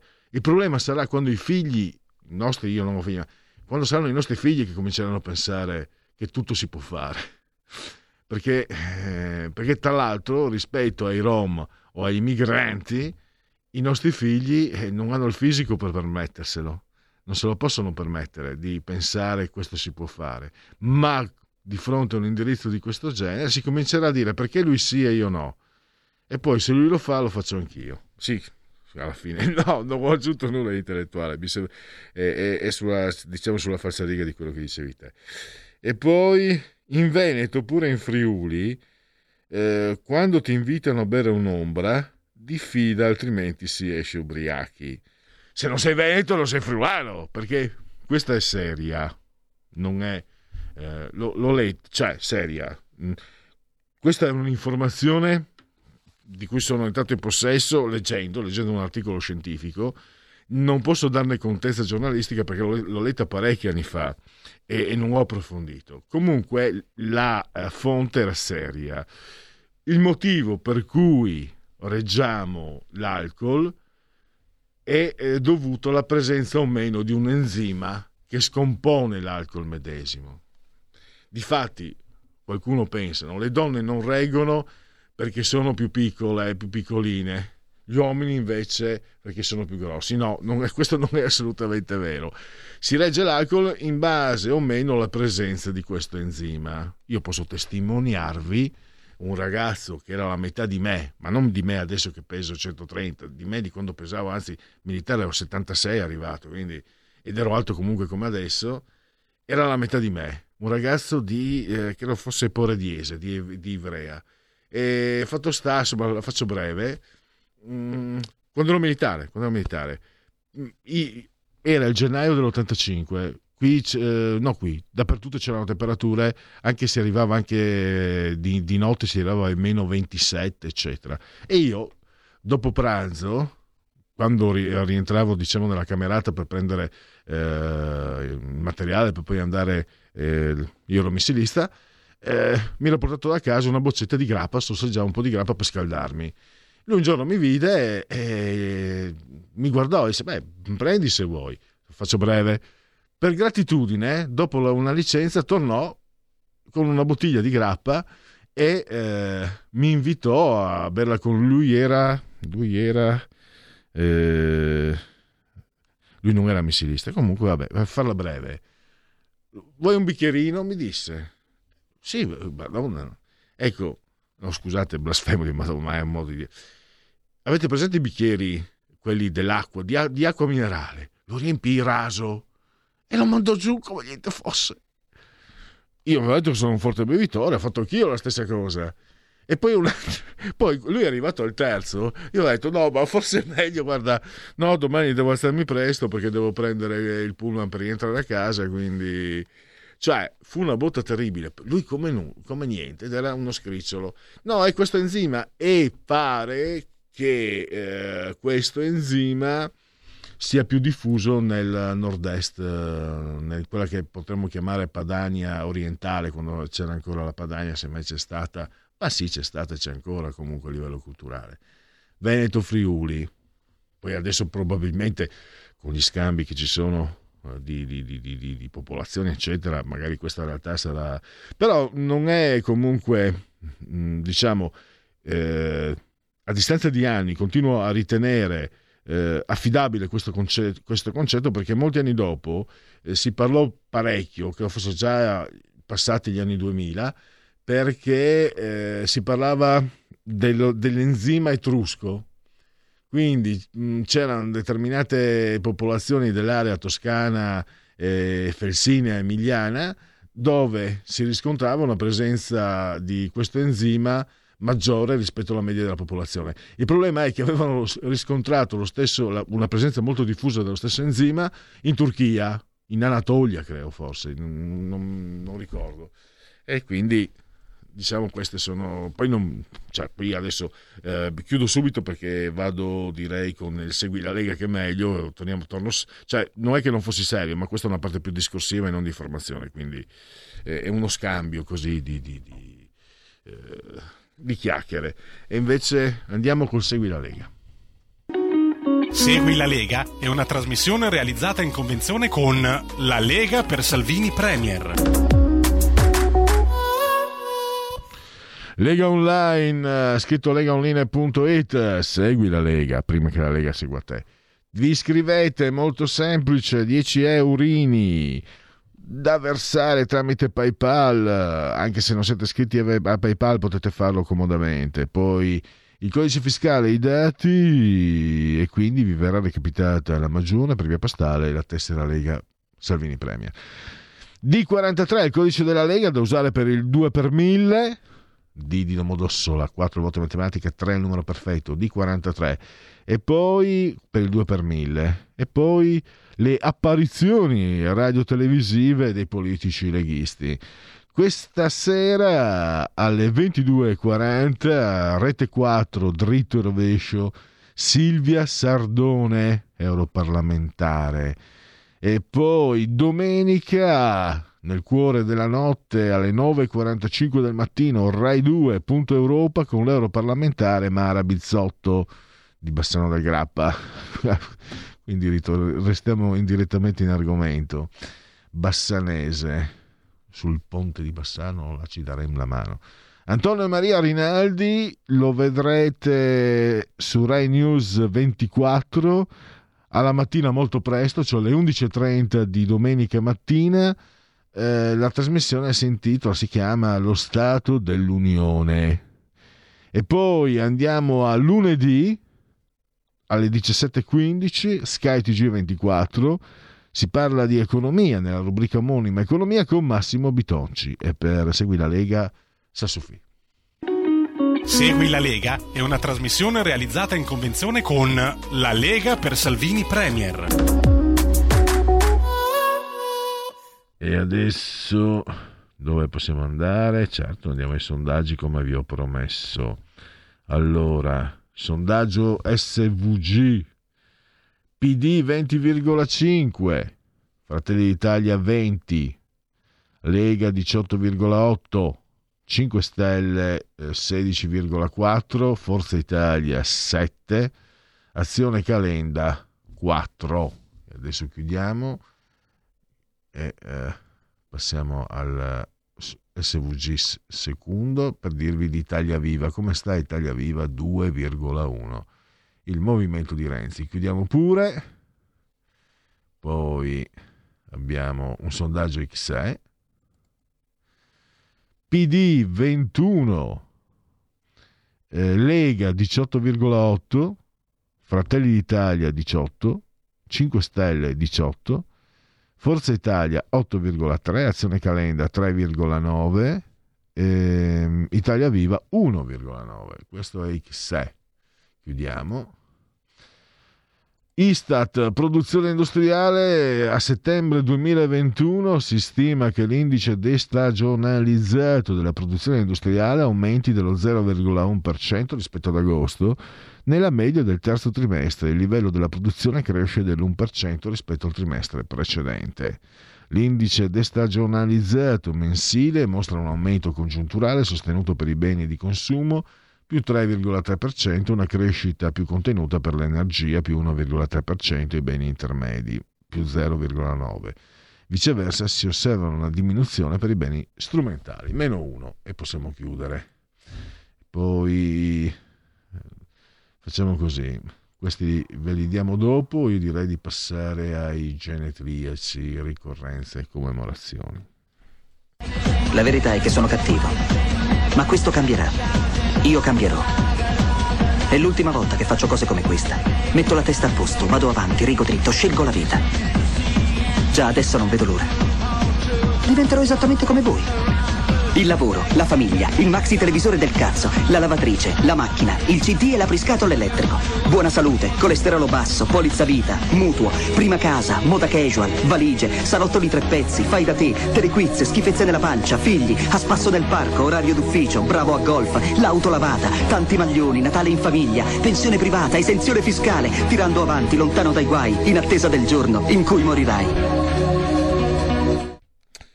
Genetriaci, commemorazioni e ricorrenze del undicesimo, vigesimo primo giorno di Brumaio, mese del calendario repubblicano.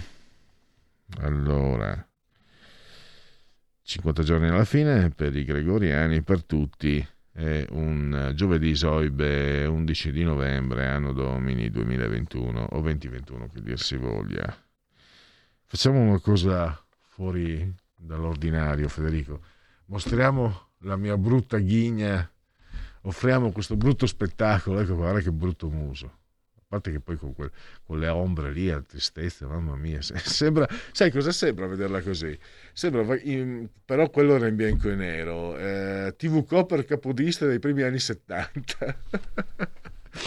allora, eh,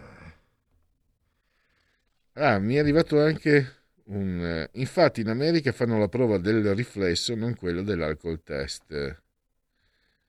Ah, va bene.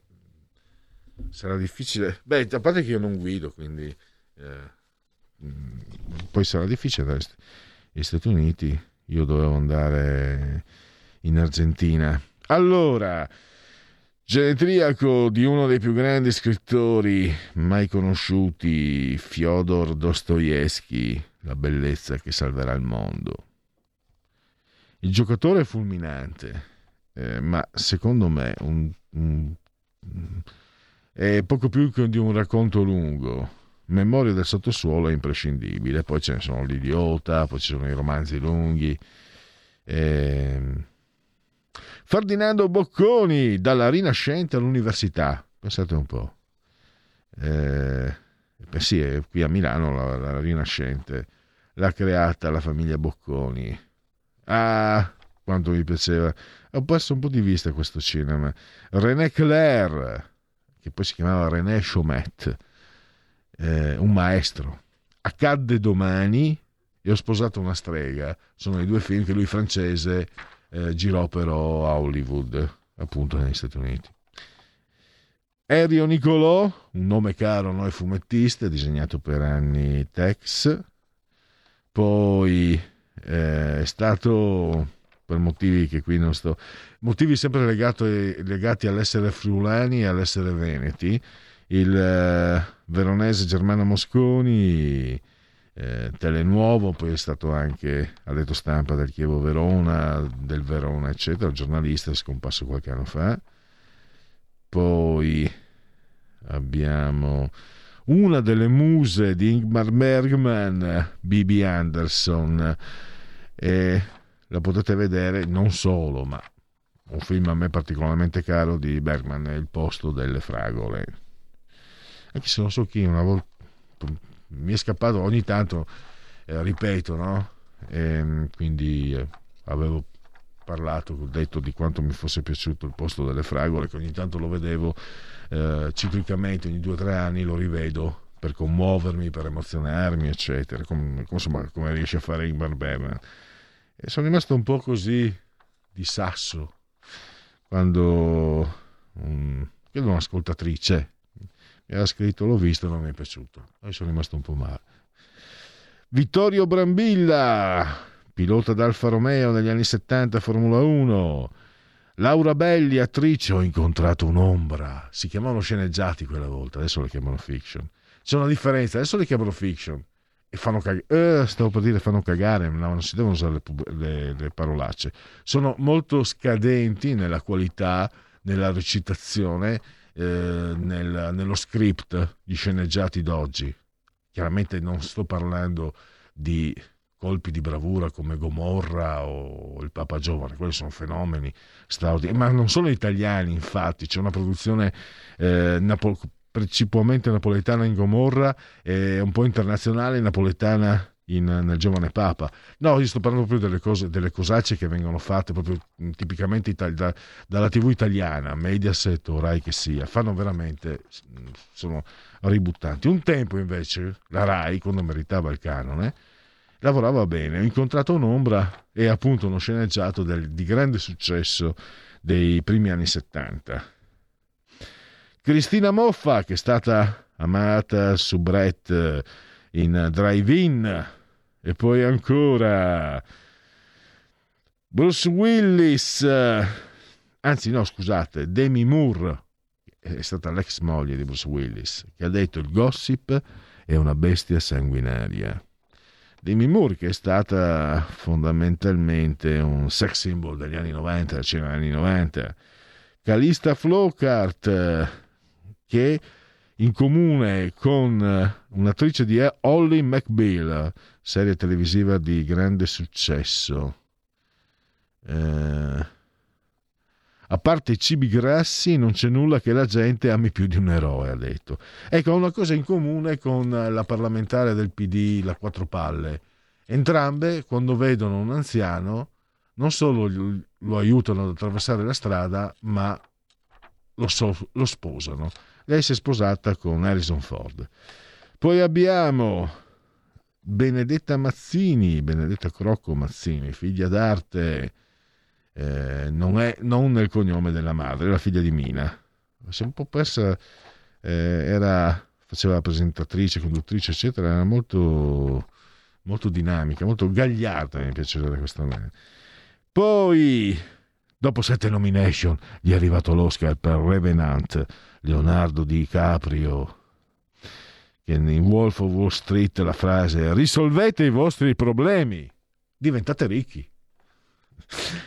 E poi, eccola qua, eccola qua, i rom sono il suo mestiere, Diana Pavlovic.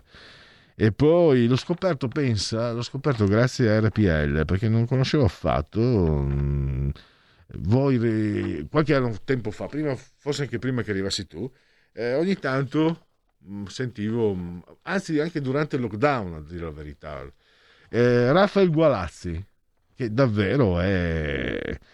che ha detto il mio epicentro è da sempre la musica.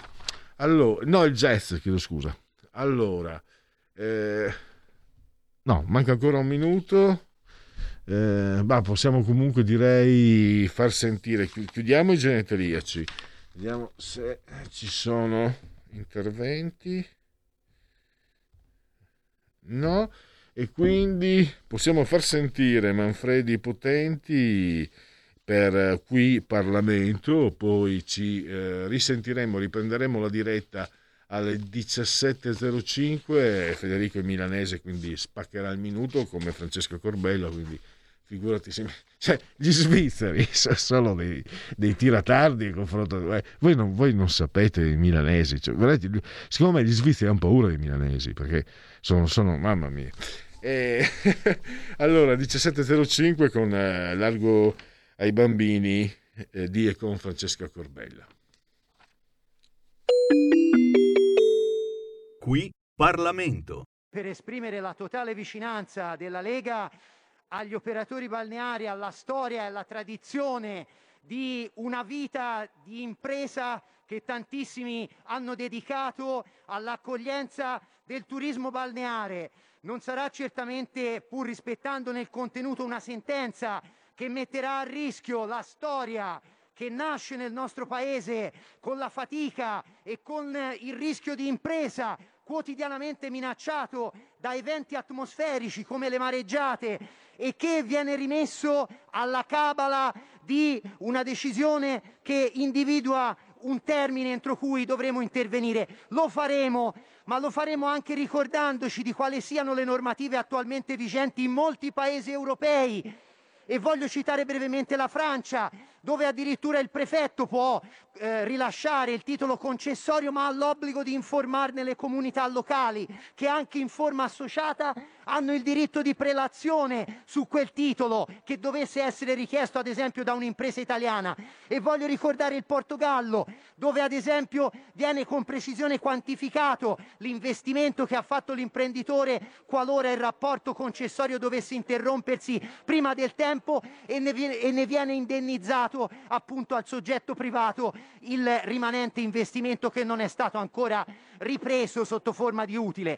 Ebbene, la Lega c'è, la Lega convintamente difenderà questa storia imprenditoriale, lo faremo con attenzione rispetto a quelle che sono anche le tradizioni delle comunità locali, la identità che molti di questi imprenditori garantiscono alla loro prestazione e a quello che è un marchio che in Italia dobbiamo in tutte le maniere preservare rispetto alla minaccia che alcuni colleghi hanno ricordato. Potrebbe venire anche dalla perdita di questa identità personale, di questo legame forte che molti turisti cercano quando vanno specificamente a eh, prenotare una vacanza e lo fanno anche ricordandosi dell'educazione, della gentilezza, della grande capacità di accoglienza dei nostri imprenditori. Grazie. Qui Parlamento.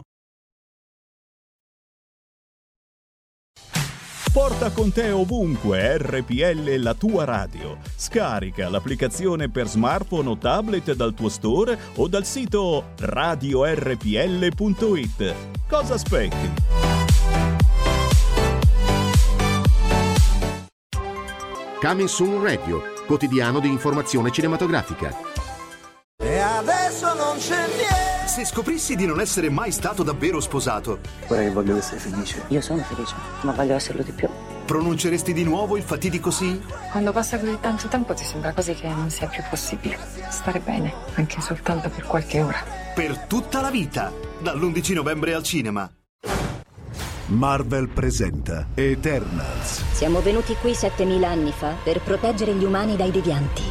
Quando ami qualcosa, la proteggi. A novembre. Perché non avete combattuto Thanos? Ci è stato ordinato di non interferire in conflitti che non coinvolgessero i devianti. Da chi? Eternals, dal 3 novembre, solo al cinema. Ho visto una ragazza assassinata nel passato. Devo scoprire cosa le è successo. Un omicidio nel passato. Pensa che sia stata una visione del passato. Un mistero nel futuro. Dove vai? Non sono solo sogni, sono davvero accaduti. Ultima notte a Soho, da giovedì 4 novembre solo al cinema.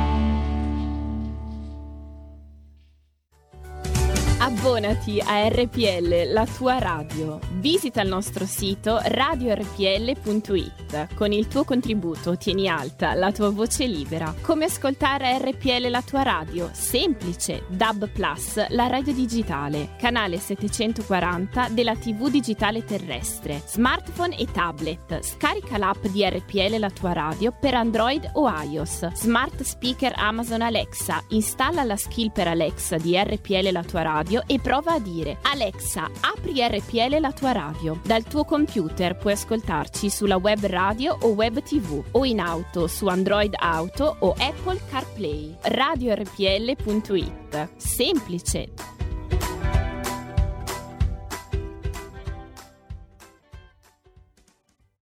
Un mondo oltre l'immaginazione. Un viaggio oltre ogni confine. Comincia l'avventura. Hai solo un'ora. Con Vincent. Movie Time. Ogni sabato dalle ore 16. La prossima volta che vai in vacanza, sia così gentile da farci sapere dove va. Se ti dicessi dove vado, non sarebbe una vacanza.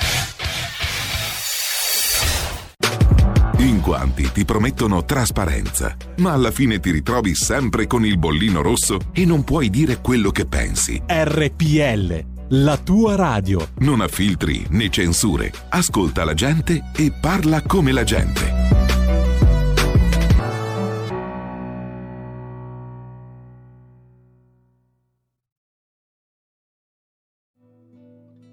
Va ora in onda Largo ai bambini, educazione e dintorni.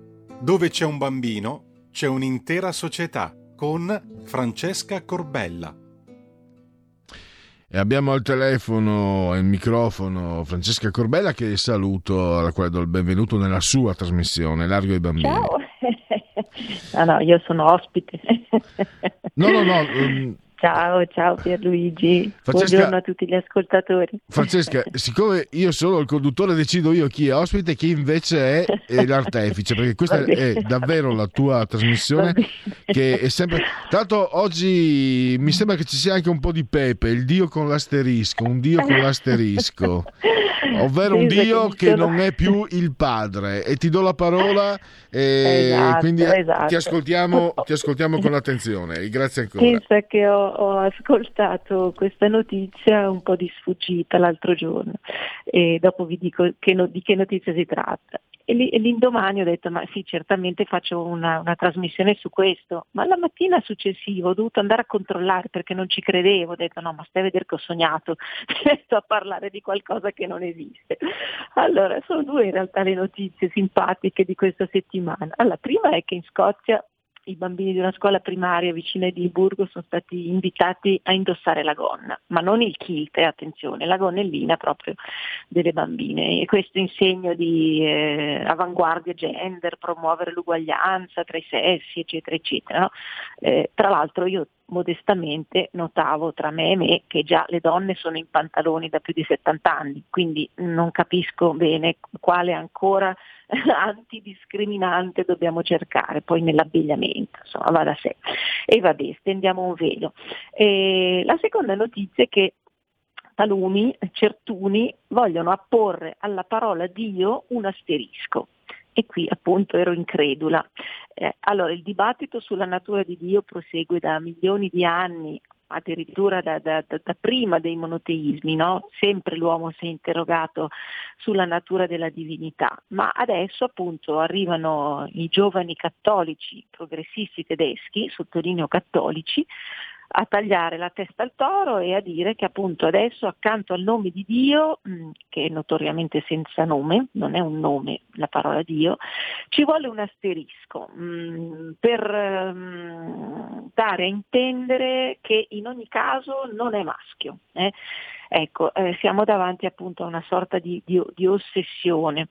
Ehm, e vi riporto delle belle parole del cardinale Ratzinger quando era cardinale, che disse Dio è Dio, non è né uomo né donna, ma è al di là dei generi, è il, è il totalmente altro. Credo che sia importante ricordare che per la fede biblica è sempre stato chiaro, dice sempre Ratzinger, che Dio non è né uomo né donna, ma appunto Dio e che uomo e donna sono la sua immagine. entrambi provengono da lui ed entrambi sono racchiusi potenzialmente in lui. E qui c'è proprio il sunto di tutta la nostra chiacchierata. Eh? Ehm, però eh, questi giovani appunto che parlano la, la, neolingua e che vedono nel maschio bianco una, mm, una perpetua ossessiva minaccia, ormai non, non si riesce più a, a capire dove vogliono arrivare, eh, vogliono apporre un asterisco dopo il nome di Dio in modo da renderlo più consono ai dogmi modernisti. Ecco. Eh, e io aggiungo spiego mm, dogmi modernisti che evidentemente desiderano una assess- assessualizzazione di tutto, sono proprio ossessionati. Eh, la scusante pretestosa, naturalmente, loro hanno addotto questo, che è per non discriminare le donne, ma eh, in realtà secondo me è perché eh, vogliono desessualizzare i maschi e vogliono laicizzare ogni sacralità. E questo è il punto. Eh, se volessero veramente non discriminare le donne attraverso eh, le antiche eh, cose della religione cattolica, potrebbero per esempio attaccare il dogma della verginità di Maria. Qua sì che c'è qualcosa di veramente grosso e di pesante che le donne hanno portato sulla, sulle spalle per secoli, mh? Mm, che è andato anche a, a giustificare eh, l'Inquisizione e altre cose, ma non usciamo dal seminato. Evidentemente è pretestuosa questa scusanza, no? è capziosa l'argomentazione. Per non discriminare le donne togliamo eh, la parola Dio. Mh? Eh, tra l'altro ricordo molto onestamente e tristemente eh, che i medesimi, non proprio lo stesso gruppo, ma tempo fa, vi ricorderete, per fortuna poi è sparita la cosa, avevano raffigurato eh, Gesù con l'erezione, no? vi ricordate? Cioè praticamente una seconda crocifissione eh, di, di, volgarità e di, di blasfemia priva di qualunque senso. Comunque dopo questa cosa appunto appunto era apparsa questa immagine sui manifesti, diciamo che il nome di Dio è veramente l'ultimo tabù e si sta tentando di, di, di mettere in crisi anche questo. Eh, ma io dico mh, mm, che deve rimanere così com'è, mh, mm, perché eh, qual è il problema? Se Dio ha una natura neutra, inafferrabile, intangibile, qual è il problema del suo nome o di questo che pare un nome declinato al maschile solo perché ha un O finale? Siamo al ridicolo. Il problema vero sorge dalla parola padre mh, mm, associata a Dio. Eh, e appunto pare che per i crociati gender la parola padre ormai risulta intollerabile, l'abbiamo visto in diverse altre situazioni. Papa Luciani affermò eh, Dio è papà, più ancora è madre, è bellissimo è bellissimo, papà in quanto figura affettiva, figura che apre al mondo l'individuo, il bambino, eh, madre, colei che accoglie massimamente, colei che porta avanti, la madre ha in sé un qualcosa di eterno, perpetua la vita, quindi Dio è affettivo e perpetua la vita, è un concetto bellissimo anche questo di Papa Luciano. Eh, allora, eh, Dio è il creatore primigenio, è la fonte, è l'origine, da lui provengono tutti gli esseri, eh, quindi non può che essere padre, è il primo generatore, quindi per forza è padre, non può essere madre in senso ma qui siamo appunto nel, nel, paradosso del fanatismo accecato di questi ideologi, ideologi, gender che non sanno più che pesci pigliare, evidentemente a me mi viene anche da sorridere se, se non sobbalzo sulla seggiola ogni volta che, che hanno una delle loro trovate mi, mi verrebbe da dire una risata li seppellirà perché poi vediamo anche che hanno delle grandi fiammate queste notizie, queste cose che si inventano, ma poi spariscono anche nel nulla. Ecco, eh, ma insomma vediamo che cosa significa padre, eh, che, che, è uomo e perché padre deve restare, al mio modestissimo parere. Mm. Allora, nelle religioni monoteistiche Dio è un essere supremo, è concepito eh, universalmente come eterno, creatore, padre, e ordinatore dell'universo. Non è sessuato e non è personificato, è un essere superiore. Quindi se questi signori vogliono mettere l'asterisco per desessualizzarlo si sbagliano, perché non è sessuato Dio, è un'identità unica, infatti monoteismo.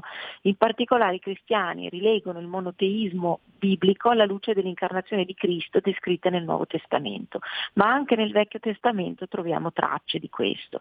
Dio è l'essere eterno che ha creato e conserva il mondo e i cristiani credono che Dio sia trascendente, cioè totalmente esterno dall'universo materiale, ma anche contemporane- contemporaneamente immanente, quindi coinvolto nel mondo e nelle faccende umane.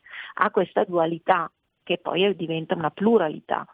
Ehm, Ecco, eh, le prime credenze cristiane di Dio, quindi antecedenti alla scrittura dei Vangeli, eh, si riflettono nella dichiarazione di Paolo di Tarso, nella prima lettera ai Corinzi, scritta verso gli anni 53-54, quindi circa vent'anni dopo la crocifissione di Gesù. Vedete com'è antica proprio.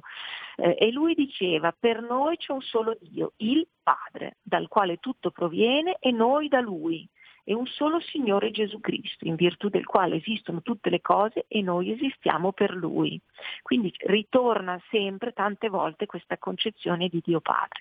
E adesso io vi leggo un passaggio di un, di un bellissimo libro di, scritto da Ernest Renan nel suo Vita di Gesù. Vita di Gesù è stato scritto nel 1863, figuratevi tantissimi anni fa, eh, ed è un'opera vi consiglio di leggere, che fu considerata addirittura eretica.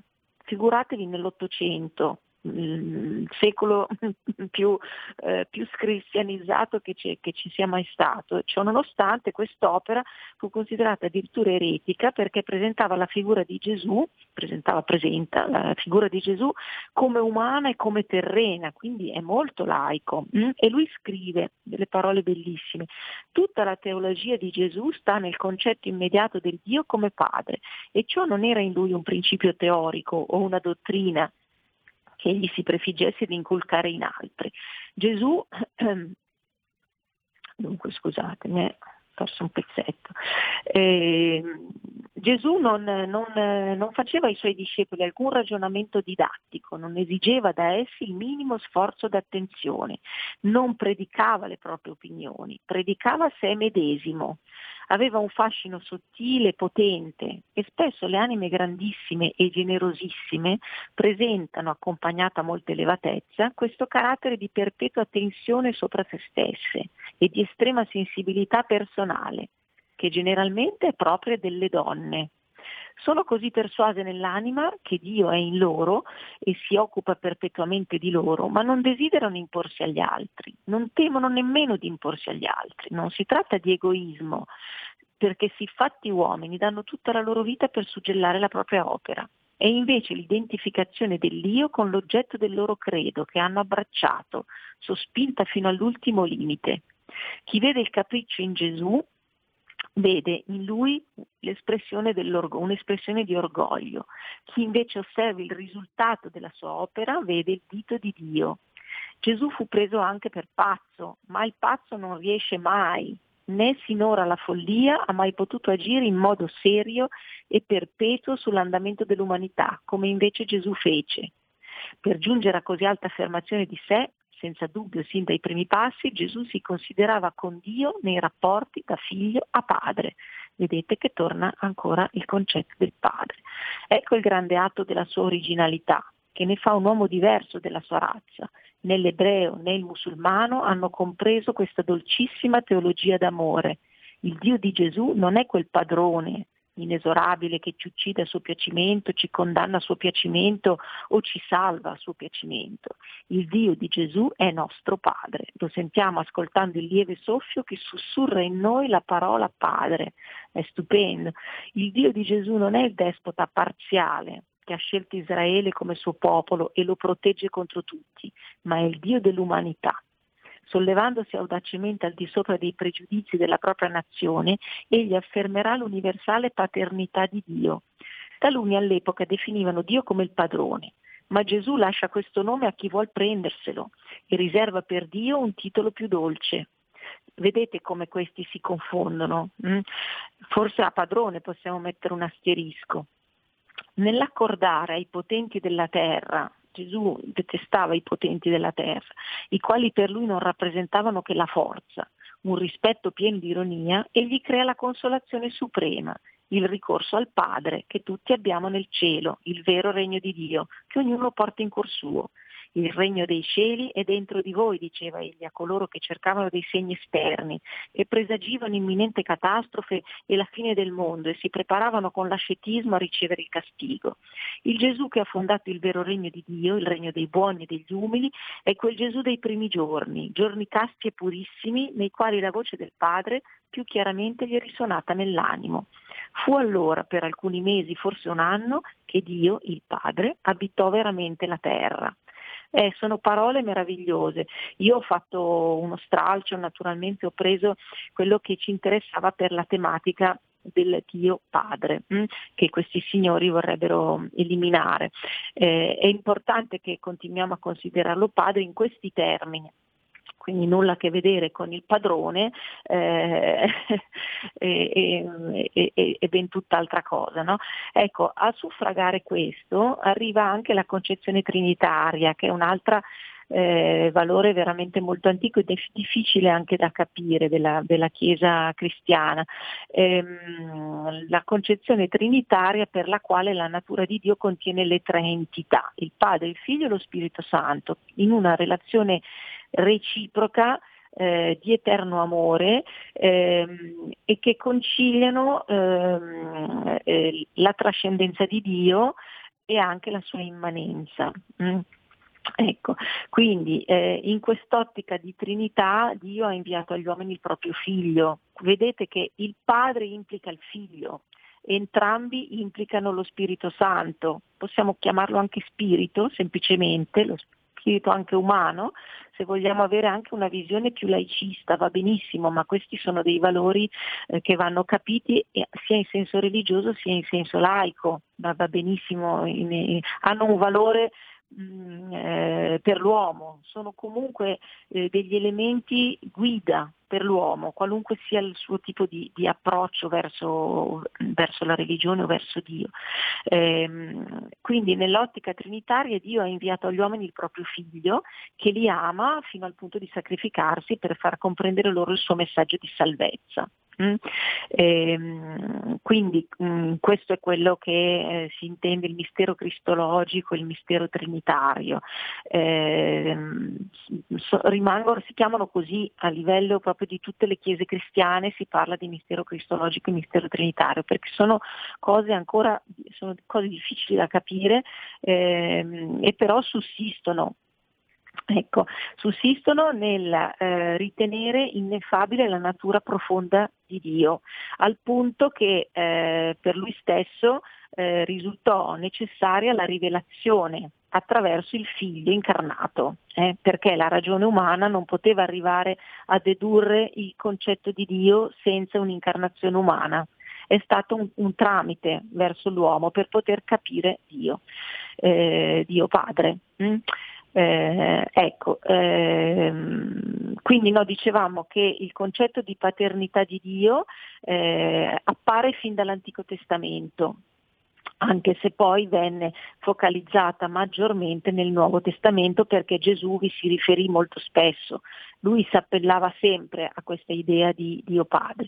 Anche nel Padre nostro si combinano queste eh, questa trascendenza e questa immanenza. No? Abbiamo le necessità del pane quotidiano eh, unito al concetto reciproco del perdono. Quindi vedete che anche qui ritorna il padre e il figlio. Eh, l'enfasi di Gesù sulla sua speciale relazione con il padre eh, ritorna sempre nelle sue, nelle sue parole, mh, mm, sottolinea l'importanza di queste tre figure distinte eh, che però sono anche unificate, Gesù, Padre e Spirito Santo. Mm. Quindi insieme fanno un tutt'uno, sono tre figure, entità distinte ma unite. Ecco, eh, il Dio come Padre fu la vera rivoluzione portata da Gesù eh, all'umanità ed è ad, ad oggi eh, insuperata. Nessuno ha mai posto una questione differente eh, in termini proprio di potenza, di, di parola potente e di, ehm, mm, anche di, di, speranza, di credo, di fiducia, di fede nessuno mai, mai di tutti i mistici che si sono succeduti, ce ne sono stati anche di importantissimi anche in altri paesi, eccetera, nessuno mai come Gesù, tant'è che anche alcuni mistici di altre estrazioni culturali eh, nominano Gesù e si rifanno, anche, si rifanno anche a lui, alle sue parole. Ecco, ehm, ecco nella teologia eh, trinitaria Dio quindi è il principio il principium è la fonte, è l'origine sia del Figlio che dello Spirito Santo ed è considerato la causa eterna della divinità, che non, non termina mai, l'eternità divina. Mm? E tutti e tre sono eh, eternamente eh, nella generazione dell'altro, quindi il padre eh, eternamente genera il figlio e eh, eternamente esala lo Spirito Santo che eh, il figlio a sua volta è eternamente generato dal Dio Padre. Capite com'è complessa la faccenda? Direi che non basta proprio un asterisco. Cosa ne pensi Pierluigi? Mi sembra un contratto su una polizza e eh? facciamo un contrattino con Dio, gli mettiamo l'asterisco. oh mamma mia, veramente. Siamo messi così. Allora, mh, mm, direi che veramente queste mm, polemiche che vengono alla ribalta giornalmente sono proprio veramente molto capziose, molto pretestuose ehm, e non hanno delle, delle vere finalità veramente rivoluzionarie perché non hanno fondamento, non hanno fondamento. Vedete qui in queste poche cose che io vi ho raccontato, vi ho letto, eh, quanta forza c'è e quanta Mm, quanta sostanza, quanta sostanza per andare avanti, per superare le difficoltà, cioè non si può prescindere dal concetto di Dio senza asterischi, perché appunto è una unità incorporea e, e non personificata, e non si può prescindere dal messaggio di Gesù mm, che portava, eh, che portava l'umanità verso il Dio Padre. E, e quindi ecco, io vi lascerei con, con queste parole eh, e, e, vi ripeto solo brevemente le parole di Papa Luciani, Dio è papà, più ancora è madre. Sono bellissime queste parole così semplici? Mm? e anche le parole di Ratzinger quando, era, quando non era ancora Papa, Dio è Dio, è facile, Dio è Dio, non c'è da eccepire, non c'è da dire null'altro, non è né uomo né donna, ma è al di là dei generi, è il totalmente altro. Credo che sia importante ricordare che per la fede biblica è sempre stato chiaro che Dio non è né uomo né donna, ma appunto Dio e che uomo e donna sono la sua immagine. Entrambi provengono da lui ed entrambi sono racchiusi potenzialmente in lui. E quindi io rimango potenzialmente racchiusa in lui senza asterischi. Bene, Pierluigi, io Va avrei bene. terminato. Benissimo, direi anche- come sempre anche di più, fosse molto interessante. e, tra l'altro io diciamo di- divento molto più prosaico posso solo notare che questo uso degli asterischi rende illeggibile quello che uno scrive. Io ho provato, c'è quella specie di giornalista, non la nomino neanche perché c'è un ascoltatore che dopo mi dà sulla voce se la nomino, che ha varato in Italia a scrivere sull'Espresso e ho provato a leggere. C'era un articolo che poteva anche essere interessante, non su questi argomenti, ma questa, questa moda di voler usare questi che non sono neanche asterischi, hanno un altro nome, shock, una cosa del genere, eh, ha reso illeggibile il pensiero, la comunicazione stessa e credo di dire una cosa molto prosaica, molto terra a terra, ma anche però molto concreta. Eh, l'idea che eh, questo spingersi ai limiti eh, ti metta, possa mettere queste persone nella condizione di, di non essere assolutamente comprese, di, di diventare eh, inintellegibili e quindi di, fare anche, di essere anche danno per loro stesse. Mm. Sì, sì, sì. hai ragione. Hai ragione. E poi volevo, volevo anche aggiungere un'altra cosa, quella sulle gonne, che io sono abbastanza vecchiotto per ricordare che eh, nei primi anni fine 60, primi anni 70 ero bambino, però una donna che indossava i pantaloni era simbolo di, di- di emancipazione. E quindi era simbolo, era una donna che aveva il coraggio di io vengo dalla provincia dalla campagna più profonda una donna che indossava i pantaloni dava un messaggio dava un, non dico che facesse scandalo ma dava un messaggio di, di, di ruolo che la donna si stava eh, che io, io non dico, conquistando. Ma io non dico, io dico la donna che si riprendeva, sai cosa dico? Io non sono femminista, però lo dico perché credo assolutamente in un, in un equilibrio. La donna si è ripresa quello che, le, quello che le era proprio, un certo tipo di mentalità completamente sbagliata l'aveva tolto nel corso dei secoli. Sì, assolutamente, la donna indossò i pantaloni segno di emancipazione e di ribellione, ehm, perché all'epoca c'era qualcosa da emancipare, c'era qualcosa da, eh, da affermare e quindi poteva essere un, un gesto, un segno dirompente. Ma io non trovo la medesima dirompenza e nemmeno necessità in un uomo di oggi che si mette la gonna se non un tentativo così molto, molto maldestro di, di